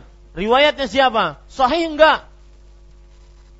Ya, harus ada dalilnya. Kalau memang benar, pasti ada dalilnya dari Al-Quran dan Sunnah Nabi Muhammad Sallallahu Alaihi Wasallam. Maka Bapak Ibu saudara-saudari ternyata memang itu kebiasaan penulis tidak menyebutkan kadang-kadang tidak menyebutkan hadis riwayat siapa. Ternyata ter, setelah dicek itu hadis riwayat Imam Ahmad, Imam Tirmidzi, Imam Ibnu Majah dari Abdullah bin Abbas radhiyallahu anhuma. Ya, dari siapa? Abdullah bin Abbas radhiyallahu anhu. Saya bacakan hadisnya secara lengkap biar menarik dan juga biar faham tentang hadis ini. Lihat An Ibnu Abbas radhiyallahu anhu qala qala Rasulullah sallallahu alaihi wasallam ghadatal aqabah wa huwa ala naqatih. Abdullah bin Abbas meriwayatkan Rasul sallallahu alaihi wasallam berkata pada pagi hari pelemparan jumroh Aqabah yaitu tanggal 10 Zulhijjah. Nabi Muhammad SAW berhaji ketika malamnya beliau bermalam di Muzdalifah, paginya tanggal 10 Zulhijjah yang kita di sini hari hari apa? Hari raya Idul Adha. Ya, tanggal 10 Zulhijjah itu hari apa? Hari raya Idul Adha. Nah, nah Rasul sallallahu alaihi hari raya Idul Adha itu pagi-pagi dari Muzdalifah beliau berangkat ke Mina. Sampai di depan Jumrah Aqabah, ya, jumrah yang paling jauh dari kota Mina, dan paling besar maka beliau kemudian meminta kata Abdullah bin Abbas wahwa ala naqati beliau di atas ontanya ulqut li Hasan. Wahai Abdullah bin Abbas ambilkan aku batu has. Batu has itu adalah batu kerikil yang bisa dipegang oleh dua jari. Ya nah, tentunya seperti kuku ataupun kecil lah seperti kelereng. Ya. Saya pernah melihat ibu-ibu bawa batu besar. Kemudian tidak berani masuk ke dalam kemudian melempar dari jauh. Allah pak pecah. Saya lihat itu pecah kepalanya. Ya. Ini ini keliru. Ada lagi yang melempar pakai payung. Ada yang melempar pakai sendal. Kemudian mengumpat-umpat. Dasar iblis setan. Kemudian oh subhanallah, semuanya disebutkan. Semua kebun binatang dari binatang buas disebutkan. Ya. Ini keyakinan yang keliru yaitu tatkala melempar jumrah akobah itu kita mencontoh Rasul kemudian memperbanyak zikir, bukan berarti mengumpat. Keyakinan keliru ketika kita melempar itu meyakini bahwa yang dilempar adalah syaitan. Enggak. Syaitan itu di zaman siapa? Di zaman Nabi Ibrahim alaihissalam. Ketika beliau ingin menyembelih Nabi Sulaiman, eh Nabi Ismail, kemudian diganggu oleh syaitan, dilempar oleh oleh Nabi Ibrahim alaihissalam. Ini Bapak Ibu saudara-saudara. Tetapi di zaman kita sekarang keyakinan seperti itu tidak ada. Kita sebagaimana disebutkan oleh hadis Rasulullah SAW, innama ju'ilal uh, innama ju'ila tawaf wa sa'yu bil bait wa ramyul jimar li iqamati dzikrillah. Sesungguhnya dijadikan tawaf, sa'i dan melempar jumrah aqabah itu untuk berzikir kepada Allah Subhanahu wa taala. Taib, ulqut li Hasan. Wahai Abdullah bin Abbas, ambilkan uh, untukku beberapa batu kerikil. Disebut oleh para ulama juga hasal khadf. Hasal khadf itu adalah uh, batu kerikil yang biasa digunakan untuk ketapel. Mungkin sebegini, ketapel mana itu? Ya, pasti kecil ketapel. Ya. Kemudian falaqattu lahu sab'a hasayatin hunna hasal khadaf Lalu aku mengambil batu kerikil tujuh butir yang disebut dengan hasal khad. Faja'ala yanfuduhunna fi kaffihi. Kemudian Rasul sallallahu alaihi wasallam kemudian meletakkan itu di telapak tangan beliau yang mulia sallallahu alaihi wasallam. Wa yaqul, kemudian beliau bersabda, "Amsalu haula'i farmu." Wahai para sahabatku, seperti batu-batu inilah kalian melemparnya. Kemudian beliau bersabda, lalu beliau bersabda sabdanya ini. Iyyakum wal ghuluwa fid din fa inna ma ahlaka man kana qablakum al ghuluw fid din. Jauhi oleh kalian sikap berlebihan karena sesungguhnya sikap berlebihan itulah yang telah menghancurkan umat-umat sebelum kalian. Ini Bapak Ibu, saudara-saudari yang dimuliakan adalah. Jadi cerita hadisnya seperti itu. Dan riwayat siapa tadi? Riwayat Imam Ahmad, Tirmidzi, Ibnu Majah. Dan hadisnya sahih, tidak ada keraguan di dalamnya. Baik, kita sekarang ingin memahami hadis itu. Bapak Ibu saudara-saudari, Rasul SAW berkata di sini iyakum diterjemahkan jauhilah. Berarti ini adalah apa? Perintah untuk menjauhi, larangan untuk mendekat. Jauhilah iyakum. Hah? Oleh kalian sikap berlebih-lebihan. Sikap berlebih-lebihan disebut dengan gulu. Ya, sikap berlebih-lebihan disebut dengan dengan gulu. Kemudian karena sesungguhnya sikap berlebih-lebihan itulah yang telah menghancurkan umat-umat sebelum kalian. Umat-umat sebelum kita yaitu kaum Nasrani dan kaum Yahudi. Ini Bapak Ibu, saudara-saudari yang dimuliakan oleh Allah Subhanahu wa taala.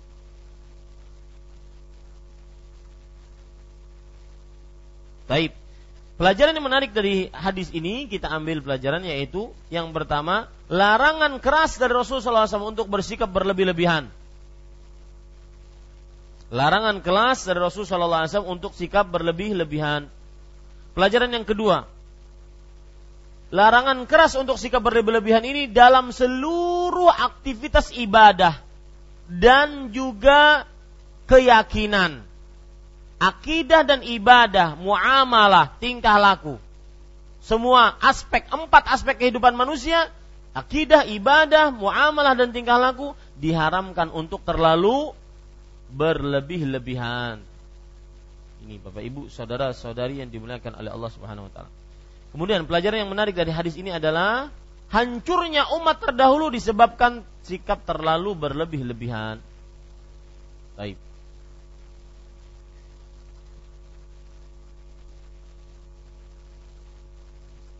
Saya beri contoh Pak beberapa hal yang tentang berlebih-lebihan ya. Sebagai penjelasan tambahan contoh misalkan berlebih-lebihan di dalam akidah. Di antaranya yaitu berlebih-lebihan di dalam uh, mendahulukan uh, kalam dalam sifat Allah. Sifat Allah sebagian orang mendahulukan sif, uh, ilmu kalam ilmu filsafat yang diadopsi dari keyakinan agama Yunani. Ya. Ini terlalu berlebih-lebihan di dalam akidah. Di antaranya juga terlalu berlebihan dalam akidah yaitu menjadikan sekutu bagi Allah seperti kaum Yahudi, Yahudi dan Nasrani. Ya. Kemudian, sedangkan berlebihan di dalam ibadah, misalkan Bapak Ibu saudara-saudari yang dimuliakan oleh Allah Subhanahu wa taala, yaitu orang yang terlalu berlebih-lebihan di dalam ibadah kurban. Sebelum sholat Idul Adha sudah menyembelih duluan. Terlalu berlebih-lebihan dalam ibadah. Kemudian terlalu berlebih-lebihan di dalam berzikir. Zikir sambil jingkrak-jingkrak. Sambil menari-nari. Ya. Sambil menari-nari. Zikir sambil uh, kesurupan. Ini berlebih-lebihan. Tidak pernah dikerjakan oleh Rasulullah SAW. Kemudian berlebih-lebihan di dalam berdoa. Berdoa sambil teriak-teriak. Maka ini tidak uh, ada contohnya dari Rasulullah SAW dan itu termasuk daripada sikap berlebih-lebihan. Kemudian sikap terlalu berlebih-lebihan di dalam muamalah. Tingkah laku di antaranya yaitu terlalu was-was. Ya, terlalu was-was. Mau minum, halalkah ini? Ya, air putih ditanya, halal kan ini? Ini tidak perlu ditanya. Kalau air putih, ya, ini Bapak Ibu, saudari-saudari yang dimuliakan oleh Allah Subhanahu wa taala. Kemudian kita lanjutkan riwayat terakhir. Qala wali muslimin an ibni Mas'udin radhiyallahu anhu anna Rasulullah sallallahu alaihi wasallam qala halakal mutanatti'un qalaha thalathan. Artinya Muslim meriwayatkan dari Ibnu Mas'ud radhiyallahu anhu bahwa Rasul sallallahu alaihi wasallam bersabda, binasalah orang-orang yang berlebih-lebihan tindakannya. Beliau sebutkan kalimat ini sampai tiga kali. Sebelum itu saya ingin mencontohkan lagi berlebih-lebihan dalam ibadah di antaranya yang biasa puasa sunnah. Ya. Kemudian karena sakit dia tidak bisa berpuasa. Akhirnya sedih sekali. Ya. Kenapa pian menangis? Karena kau puasa Senin hari ini. Kalau beliau puasa sunnah Senin, sakit tambah parah, yang bisa menyebabkan tidak bisa mengerjakan aktivitas yang lain. Maka Bapak Ibu saudara-saudari, lihat hadis Rasul khairul umur awsatuha. Sebaik-baik perkara yang paling pertengahan. Tiga orang datang ke rumah istri-istri Rasul Shallallahu Alaihi Wasallam. Yang satu akhirnya mengatakan, aku akan beribadah sepanjang malam, tidak pernah tidur tiap malam. Yang satu mengatakan aku berpuasa setiap hari, tidak pernah berbuka. Yang satu mengatakan aku tidak akan pernah menikahi perempuan. Maka Bapak Ibu, saudara-saudari yang dimuliakan oleh Allah Subhanahu wa taala, Rasul SAW mengatakan kepada orang yang tidur yang selalu sholat malam tersebut, aku wa ana usalli wa aku uh, wa ana. Aku bangun malam dan aku tidur. Yang kedua, orang yang berpuasa terus menerus. Asumu uftir. Aku berpuasa dan aku berbuka. Bahkan dalam beberapa kesempatan Rasulullah SAW dikatakan tidak pernah berpuasa, saking seringnya berbuka. Yang ini Bapak Ibu, saudara-saudari yang dimuliakan oleh Allah Subhanahu wa taala. Seperti sekarang, 10 hari per bulan Dzulhijjah dianjurkan sangat berpuasa, tapi mungkin satu dan lain hal dia tidak bisa berpuasa, punya penyakit, punya e, kecapean dan semisalnya, tidak berpuasa, berpuasa. Sama kawannya, kenapa ada puasa? Ya, seakan-akan melakukan dosa besar ini terlalu berlebih-lebihan. Ini Bapak Ibu saudara-saudari yang dimuliakan oleh Allah Subhanahu wa taala.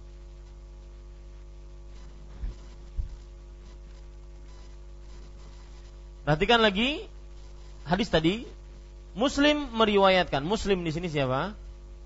Imam Muslim di dalam kitab Sahih Muslimnya. Muslim namanya siapa?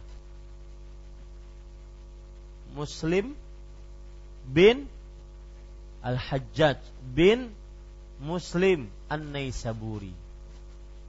Ya, kalau Imam Bukhari namanya siapa? Muhammad bin Ismail bin Ibrahim bin Bardizbah Al-Bukhari. Ini nama-nama ulama yang harus kita ketahui. Muslim bin Al-Hajjaj ibn Muslim An-Naisaburi. Dan dua orang ini bukan orang Arab. Jadi Pak, pelajaran yang menarik di sini ya jangan sampai putus asa untuk mempelajari ilmu agama Ustaz, ulun belajar bahasa Arab kada bisa-bisa Ustaz, ulun belajar Al-Quran. Tidak bisa-bisa. Karena memang mungkin itu takdirnya kayak itu Ustaz Subhanallah. Ya? Terus saja takdir yang disalahkan. Maka Bapak Ibu saudara-saudari tetap belajar. Ya? Lihat Imam Bukhari bukan orang Arab. Imam orang Bukhari. Dekat Rusia. Imam Muslim orang Naisabur. Bukan orang Arab. Imam Tirmidzi Imam Ibu uh, Imam Abu Daud. Makanya nama-namanya kan bukan Arab. Ya, nama-namanya bukan Arab, Bukhari. Kalau Arab itu namanya ada un an innya. Ya, seperti Muhammadun. Seperti Salihun. Seperti Hudun, Nuhun. Ya. Ada ada tanwinnya. Ibrahimu itu bukan dari Arab. Ya, Kemudian Ilyasa Yunusu Siapa lagi? Uh, Idrisu Yahya bukan Arab. Ini Bapak Ibu saudara-saudari yang dimuliakan oleh Allah. Tetapi tidak menutup kemungkinan kita belajar belajar ilmu agama. Muslim meriwayatkan dari Ibnu Mas'ud radhiyallahu anhu. Ibnu Mas'ud namanya siapa? Itu Ibnu Mas'ud kalau kita terjemahkan bahasa Indonesia anaknya si Mas'ud. Ya. Ya, namanya berarti bukan Ibnu Mas'ud. Nanti ada seorang anak, Ustaz, saya ingin namai anak saya uh, Ibnu Mas'ud. Ya keliru, kenapa? Karena itu anaknya si Mas'ud. Ya. Nah, ini Bapak Ibu, saudara-saudari yang dimuliakan oleh Allah. Ibnu Mas'ud. Jadi mungkin beliau saking cintanya kepada Ibnu Umar, Ibnu Mas'ud, Ibnu Abbas, ya. Tapi kalau itu sudah jadi nama, katanya dia mengatakan saya kata saya namai anak saya dengan Ibnu Abbas. Ya berarti itu nama, bukan anaknya Abbas lagi. Tapi secara secara Arab salah itu. Ya, secara Arab keliru. Itu dia. Ibnu Mas'ud nama aslinya Abdullah bin Mas'ud. Kunyahnya Abu Abdurrahman dan beliau adalah seorang ahli tafsir dan ahli Al-Quran di zaman para sahabat. 70 surat langsung beliau ambil dari mulut Rasul Sallallahu Alaihi Wasallam. Gimana itu?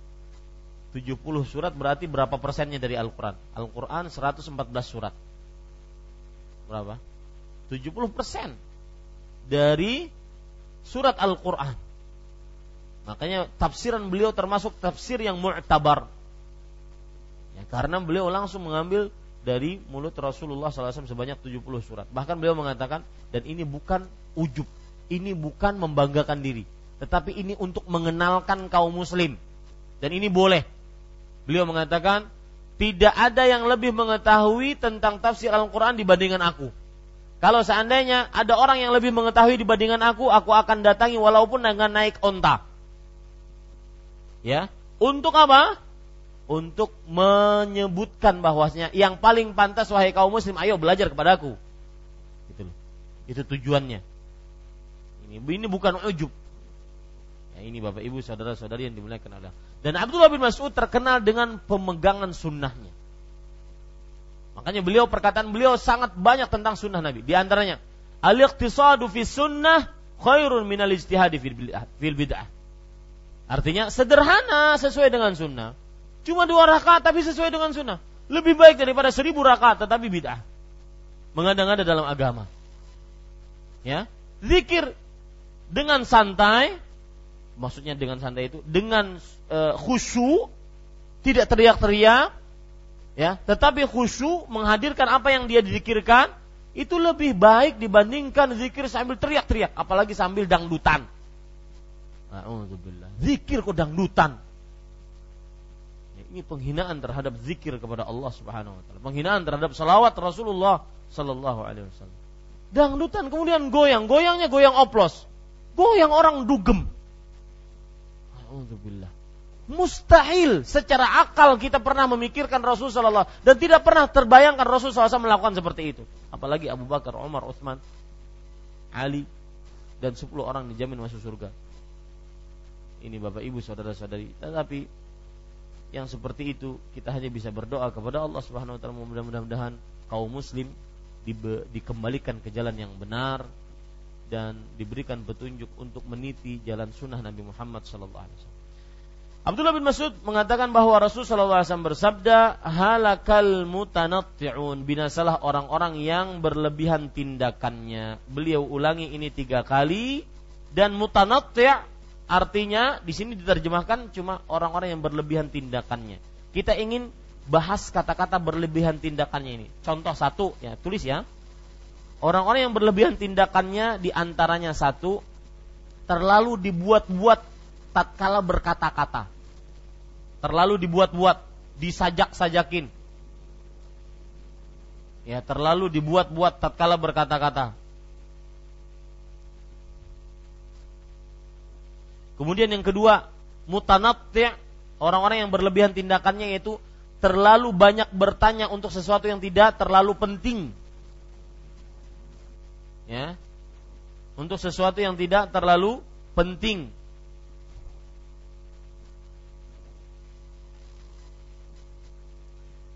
Tadi siang saya dapat SMS, Pak. Ini curhat sedikit kepada Bapak sekalian dan Ibu sekalian. Saya dapat curhat, dapat SMS. SMS yang lucu dan itu sudah biasa saya dapat. Ustadz, kalau ceramah jangan teriak-teriak kayak kayak, ber, kayak berantem. Katanya, jangan teriak-teriak kayak berantem. Kemudian yang lucunya di rumah saya ada yang sakit, Ustadz. Lu apa salah saya gitu loh? Ya subhanallah. Salah saya apa? Kalau seandainya, kalau seandainya ada yang sakit, matikan televisi, jangan dengar.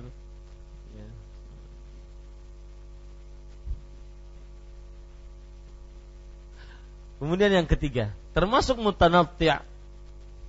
Jadi saya ingat perkataan Ibnu Hazm bahwa orang yang mencari keridoan seluruh manusia itu akan gila. Gak mungkin didapat. Ya. Tatkala saya ceramah begini.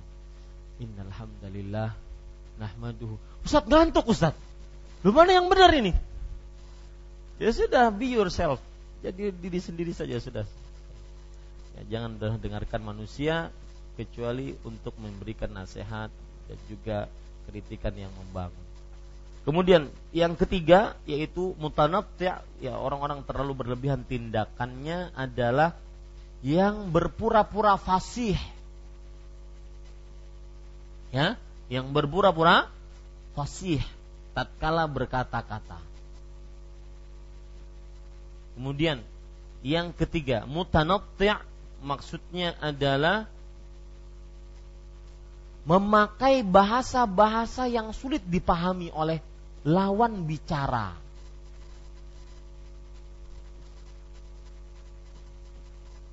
Ya.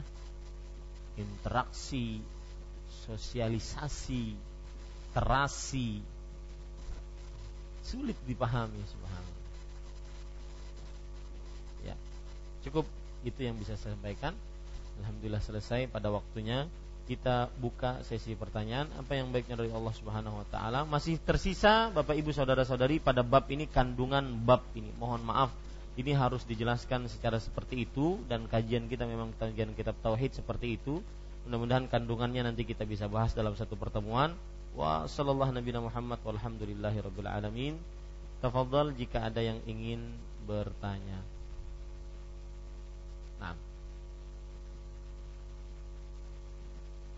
Ibu-ibu ada? Bapak-bapak? Ya, silahkan di sebelah kanan. Ya, silahkan.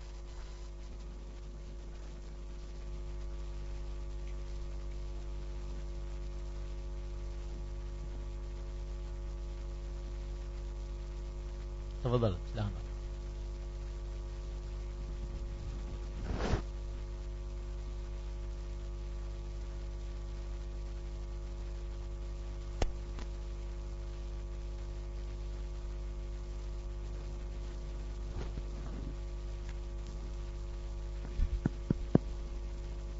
Terima kasih Ustaz. Ada dua pertanyaan Ustaz. Tafadhol. Yang pertama, ketika kita membaca sebuah buku ada catatan kaki misalkan hadis riwayat Bukhari atau Muslim. Padahal kita tidak membaca hadisnya. Apakah itu bisa diyakini bahwa hadis itu sahih Ustaz? Kemudian yang kedua, kadang dalam suatu acara Gimana tadi? Ada catatan kaki. Iya, misalkan hadis riwayat Muslim nomor sekian itu. Tapi kita kan tidak membaca hadisnya, Ustaz. Apakah yang disampaikan oleh penulis itu e, diyakini itu berdasarkan e, dalil, Ustaz? Ya. Kemudian yang kedua, kadang dalam sebuah acara ada doa-doa yang dipimpin dengan bahasa-bahasa yang memuji Allah juga cuman di semacam dibuat syair Ustaz. Doa syair. Artinya dengan kata-kata yang indah indah seperti itu. Apakah itu juga termasuk yang dimaksud oleh Ustaz tadi berlebihan dalam tindakan? Terima kasih. Ya. Bismillah, Alhamdulillah, wassalatu wassalamu Rasulullah Pertanyaan pertama yaitu yang berkaitan dengan uh, Apa tadi? catatan kaki yaitu hadis riwayat Muslim. Kalau seandainya kemudian kita mendapati buku ya, kemudian di bawahnya terdapat catatan kaki, footnote, kemudian terdapat hadis riwayat Muslim nomor sekian. Maka apakah kita bisa mempercayai itu? Eh, tergantung penulisnya siapa. Kalau seandainya penulisnya orang yang terkenal jujur, orang yang memang dia me, merujuk kepada hadis-hadis, maka insya Allah benar.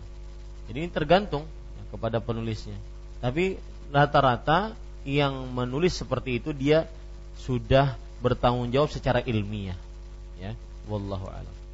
Kemudian yang kedua yaitu yang berkaitan dengan doa, tetapi doanya e, seperti ada syairnya, ada sajaknya atau ada e, kata-kata yang indah. Maka jawabannya asal tidak dibuat-buat dan maknanya benar, maka tidak mengapa. Kalau dibuat-buat dan maknanya terlalu uh, dan perkataannya terlalu uh, dibuat-buat maka ini ditakutkan masuk ke dalam mutanatti' ya wallahu a'lam silakan ibu mungkin ada pertanyaan atau bapak-bapak di sini Assalamualaikum Ustaz Waalaikumsalam warahmatullahi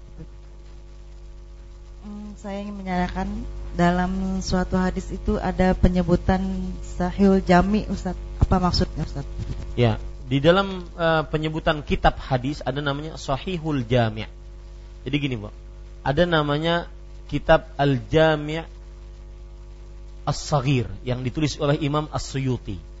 Al-Jami' As-Saghir yang ditulis oleh Imam As-Suyuti. Nah, ada seorang ulama di abad ke-15 Hijriah ini baru sekitar sepuluhan tahun yang lalu meninggal yaitu Imam Muhammad Nasiruddin Al-Albani.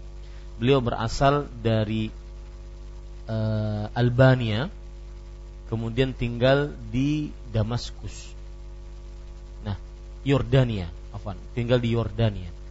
Kemudian beliau mempunyai pekerjaan yaitu meneliti hadis-hadis Rasul. Nah, ketika diteliti, salah satu buku yang beliau teliti tadi Al-Jami' As-Saghir. Tugas beliau apa? Atau yang beliau kerjakan apa? Di dalam hadis Al-Jami' As-Saghir ini ada hadis lemah, ada hadis sahih. Maka kemudian beliau mengambil hadis-hadis yang lemah, beliau eh, hadis-hadis yang sahih, beliau kumpulkan dalam satu kitab. Maka akhirnya disebut dengan Sahihul Jami'. Yaitu hadis-hadis sahih yang ada di dalam kitab Al-Jami' As-Saghir. Nah, begitu maksudnya. Wallahu a'lam. Pertanyaan di sini, alhamdulillah istri saya baru melahirkan. Benarkah disunahkan memberikan satu nama saja, Fatimah Az-Zahra atau Fatimah saja? Eh, sebelumnya kita berdoa dengan nama-nama Allah yang husna dan sifat-sifatnya yang ulia semoga uh, ananda Fatimah menjadi ananda yang salihah kemudian dzurriyyatan thayyibah kemudian qurratu ain dan juga seluruh uh, keturunan kita amin ya rabbal alamin maka jawabannya tidak mengapa satu nama dua nama tidak mengapa akan tetapi kebiasaan orang-orang itu satu nama kenapa demikian karena dengan satu nama itu akhirnya itulah nama dia. Kalau dua nama seperti saya Ahmad Zainuddin. Orang mengira Zainuddin itu bapaknya. Ya, Zainuddin itu apa? Bapaknya. Karena biasanya kalau nama yang kedua itu bapaknya. Ya. Maka tidak mengapa saya katakan sekali lagi seseorang bernama dengan dua nama, dua kata tiga kata tidak mengapa. Ya misalkan Nur, Laila, Fatimah, siapa? Aisyah. Panjang namanya, ya. Terakhir Ramadaniyah. Karena lahir di bulan Ramadan. Maka tidak mengapakan tetapi seperti yang saya singgung tadi bahwa itu nama kalau satu lebih baik karena dikira nanti nama selanjutnya adalah nama orang tuanya. Wallahu alam. Nah, ada yang lain? Silahkan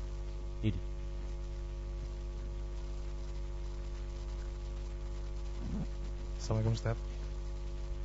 Ustaz bagaimana sikap kita uh, yang tidak berlebihan gitu untuk menanggapi orang-orang yang mencela sunnah Rasul Ustaz? Seperti sekarang ini lagi santer nih satu pemimpin dari salah satu ormas itu yang banyak pengikutnya tuh mencela kalau makin berjenggot makin goblok gitu.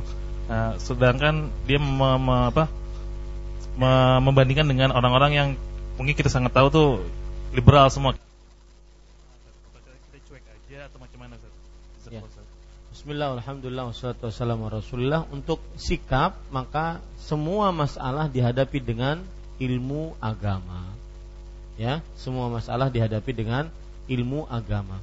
Maka kita harus tahu dulu permasalahannya baru setelah itu kita sikapi dengan ilmu agama. Kalau ada orang yang menghina sunnah Rasul Shallallahu Alaihi Wasallam, siapa pun dia, terlepas dari yang ditanyakan tadi, ya, saya tidak berbicara tentang yang ditanyakan tadi. Maka jika ada orang yang menghina sunnah Rasul Shallallahu Alaihi Wasallam, maka orang tersebut dinasehati dan dimintai taubat. Ya, kemudian diberikan nasihat dan diberikan peringatan keras untuk sikap seorang muslim seperti itu. Dinasihati, kemudian dimintai tobat dan diberikan peringatan keras. Disebutkan dalil-dalil tentang agungnya sunnah Nabi Muhammad Sallallahu Alaihi Wasallam.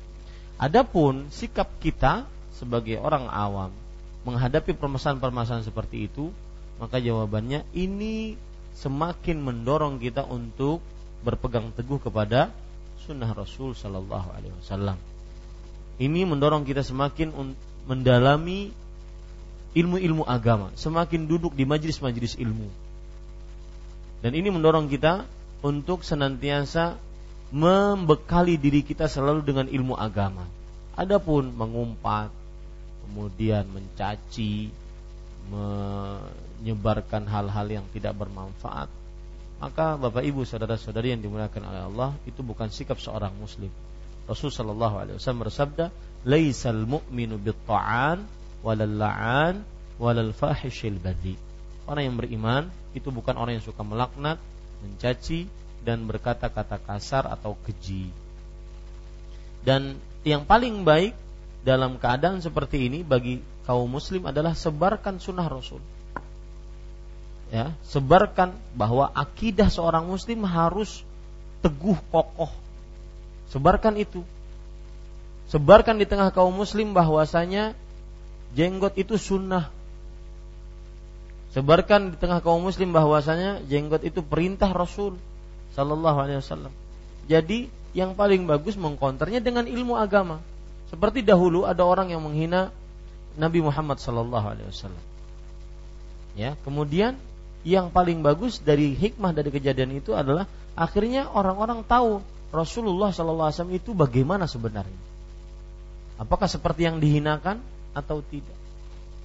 Ya, adapun membantah secara ilmiah itu biarkan orang para ustadz, orang ulama-ulama. Yang kita sekarang kerjakan adalah tanamkan selalu dalam diri kita berpegang teguh kepada sunnah dan tidak goyah. Ya, jangan ikut ribut dengan hal-hal yang tidak bermanfaat. Sayang waktu kita. Ya. E, idalami ilmu agama dan juga pelajari ilmu agama berdasarkan Al-Quran dan Sunnah itu sudah mencukupi dan itu sudah menyibukkan kita dengan hal yang seperti itu. Ini yang bisa saya sampaikan. Jika tidak ada yang bertanya lagi, ada? Ya, barakallahu fiik Ustaz. Fiik barakallah. Uh, yang saya tanyakan uh, bagaimana bacaan uh, pada saat sujud itu Ustaz ya. Uh, kan itu ada hadis bahwa uh, bacaan Rasulullah pernah uh, apa membaca bacaan sujud itu uh, sama lamanya seperti uh, membaca uh, surah gitu Ustaz. Nah, yang di situ yang dibaca itu apa gitu kan Apa? karena ada kan karena ada eh, sunnah bahwa membaca itu eh, tentang subhan rabbiyal azim atau subhanallah a'la itu kan tiga kali gitu. Dan mungkin ada lai- yang lain bacaannya apakah itu boleh membaca berkali-kali itu gitu? Iya. yang pertama. Yang kedua eh, membaca doa dalam sujud itu apakah boleh dengan bahasa bahasa kita gitu? Bukan dengan bahasa Arab. Ya. karena eh, ada eh, kita masih bingung kadang ada yang menjelaskan mungkin ustadz yang lain wah eh, tidak diperbolehkan Eh, apakah ada perbedaan pendapat dan mohon eh, dalilnya gitu. Ya. Bismillah, walhamdulillah, wassalatu wassalamu ala rasulillah. Jazakallah khair atas pertanyaannya Ibu. Yang pertama yaitu tentang sujud. Sujud lama. Apa yang dibaca? Dalam beberapa hadis bahkan Rasulullah SAW seperti membaca su- surat. Apa yang dibaca? Dan ini termasuk daripada makna qanit. Qanit artinya adalah ibadah yang lama. Baik itu berdiri ataupun ruku ataupun sujud Ya, lama Dan itu yang dilakukan oleh orang-orang saleh seperti Maryam sampai keluar nanah dari matanya saking lamanya sujudnya.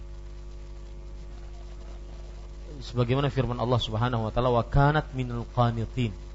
Dan Maryam alaihissalam adalah seorang wanita yang lama ibadahnya, lama rukuknya, lama sujudnya, lama berdirinya sampai kakinya keluar nanah. Maka bagi apa yang kita baca? Pertama, harus diketahui baik-baik bahwa e, keadaan yang paling dekat antara seorang hamba dengan Allah adalah tatkala sujud. Dalam sebuah hadis Rasulullah Shallallahu Alaihi Wasallam bersabda, "Aqrabu ma yakunul abdu min rabbih fahuwa sajid, faakthiru fihi du'a, faqaminun an yustajabu lakum, an yustajaba lakum." Ay kama qala Nabi Sallallahu Alaihi Wasallam. Keadaan yang paling dekat atau sedekat-dekat keadaan seorang hamba dengan Allah adalah tatkala ia sujud. Maka berbanyaklah berdoa tatkala sujud. Semoga itu sangat diharapkan terkabulnya doa tersebut. Nah, di sini Bapak Ibu saudara-saudari yang dimuliakan oleh Allah berarti kita memperbanyak doa tatkala sujud. Itu harus diingat karena itu tempat-tempat mustajab. Nah, sekarang apa yang dibaca tatkala sujud? Yang kita dapati Ustadz cuma syariat beberapa bacaan kecil dan ringan dan juga pendek. Subhana rabbiyal a'la boleh ditambah dengan subhana rabbiyal a'la wa bihamdi. Dan juga bacaan yang lain subhanakallahumma bihamdik Allahumma gfirli. Ini bacaan yang lain. Kemudian ada bacaan-bacaan doa-doa Rasul sallallahu alaihi wasallam yang juga tidak panjang seperti ya muqallibal qulub tsabbit qalbi ala dinik Kemudian juga doa yang lain yang dibaca oleh Rasul sallallahu alaihi wasallam tatkala sujud di antaranya Allahumma ighfir lana dzunubana diqqahu wa jillahu awwalahu wa akhirahu wa alaniyatahu wa sirrahu. Doa-doa yang dibaca oleh Rasul sallallahu alaihi wasallam tatkala sujud. Maka ini pun kalau dibaca dikumpulkan semua enggak sepanjang itu. Lalu bagaimana? Maka jawabannya boleh diulang-ulang sekehendak kita. Batasan tiga itu adalah batasan yang menunjukkan batasan. Tidak dikatakan minimal, tetapi menunjukkan apa? Batasan. Tetapi boleh diperbanyak. Subhana rabbiyal a'la, subhana rabbiyal a'la, subhana rabbiyal a'la. Boleh diperbanyak. Nah, ini kenapa bisa panjang sujudnya? Karena berdoa di dalam sujud. Pertanyaan kedua masih berkaitan dengan pertanyaan pertama. Kalau kita diperintahkan untuk memperbanyak doa, bolehkah kita berdoa dengan bahasa Indonesia? Atau apakah berdoa dengan bahasa dengan bahasa apakah kita berdoa tatkala sujud?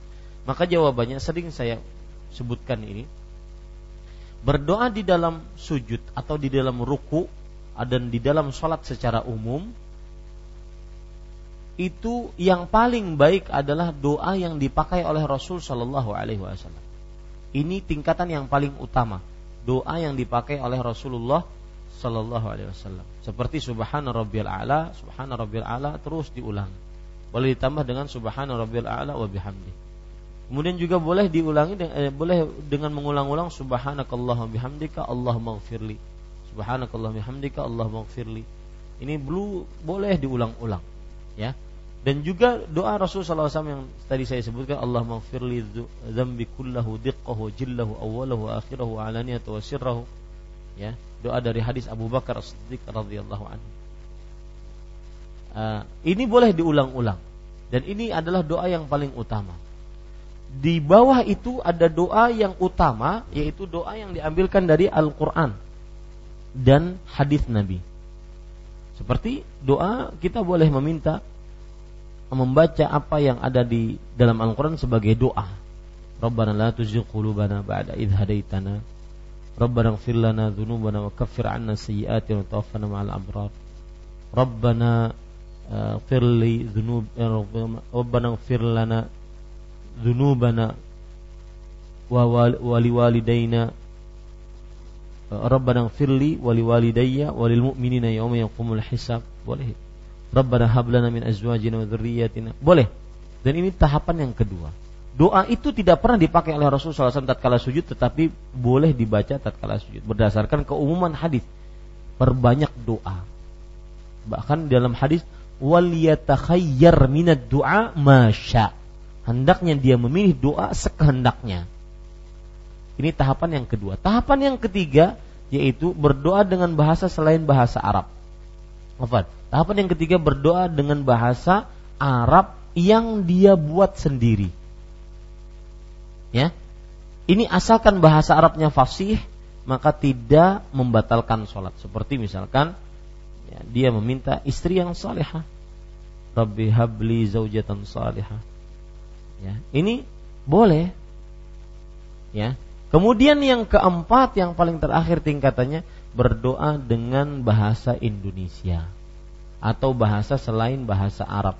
Maka ini boleh dengan catatan bagi siapa yang tidak bisa zikir apa pun di dalam sholat. Ya. Kalau masih bisa subhanallah alhamdulillah maka nggak boleh. Ya, demikian wallahu alam. Dan Bapak Ibu, saya peringatkan untuk diri saya pribadi uh, doa Rasulullah SAW itu doa yang penuh dengan barokah, berkah. Maka baca doa itu, ya, simple, tidak banyak dan juga tidak dibuat-buat, itu penuh dengan berkah. Ustadz, kededagasan lulus anak sekolah doa Rasulullah, maka jawabannya ada banyak. Ini Bapak Ibu saudara-saudari.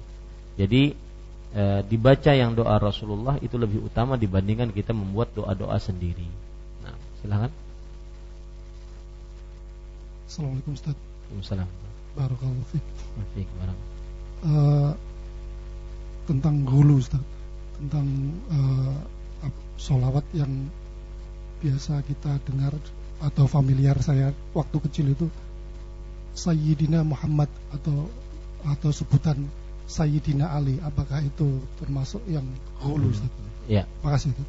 Ya, ucapan Sayyidina kepada Nabi kita Muhammad sallallahu alaihi wasallam boleh tidak merupakan hulu. Ya. Nabi Muhammad SAW mengatakan ana sayyidu waladi Adam. Aku sayyidnya anak manusia wala fakhr. Dan aku mengucapkan itu tidak dalam keadaan sombong. Ini boleh asalkan bukan di dalam bacaan-bacaan yang sudah ditentukan oleh Rasul Shallallahu Alaihi Wasallam. Seperti misalkan tatkala bersolawat di dalam sholat. Maka Nabi Muhammad SAW tidak memakai Sayyidina Allahumma salli ala Muhammad wa ala Muhammad. Tidak memakai Sayyidina. Tetapi boleh memakai Sayyidina dan itu bukan daripada pengagungan yang terlalu berlebihan. Dan memang Rasul SAW Sayyiduna. Tapi ingat, untuk di zaman sekarang kata-kata sayyid itu bisa digunakan untuk siapa saja. Di zaman sekarang orang Arab kalau kita pergi ke warung ke toko kita mengatakan sayyid, sayyid wahai orang yang terhormat ini berapa? Itu penghormatan. Ya. Jadi untuk Rasulullah SAW boleh saja. Sayyidul mursalin, sayyid waladi Adam, sayyidnya para rasul, sayyidnya anak manusia, boleh asalkan bukan dalam bacaan-bacaan yang memang belum ada kata sayyid padanya. Wallahu a'lam. Cukup kiranya? Ya. kita cukupkan dengan kafaratul majlis subhanakallah bihamdik asyhadu an la ilaha illa anta astaghfiruka wa atubu ilaik wassalamualaikum warahmatullahi wabarakatuh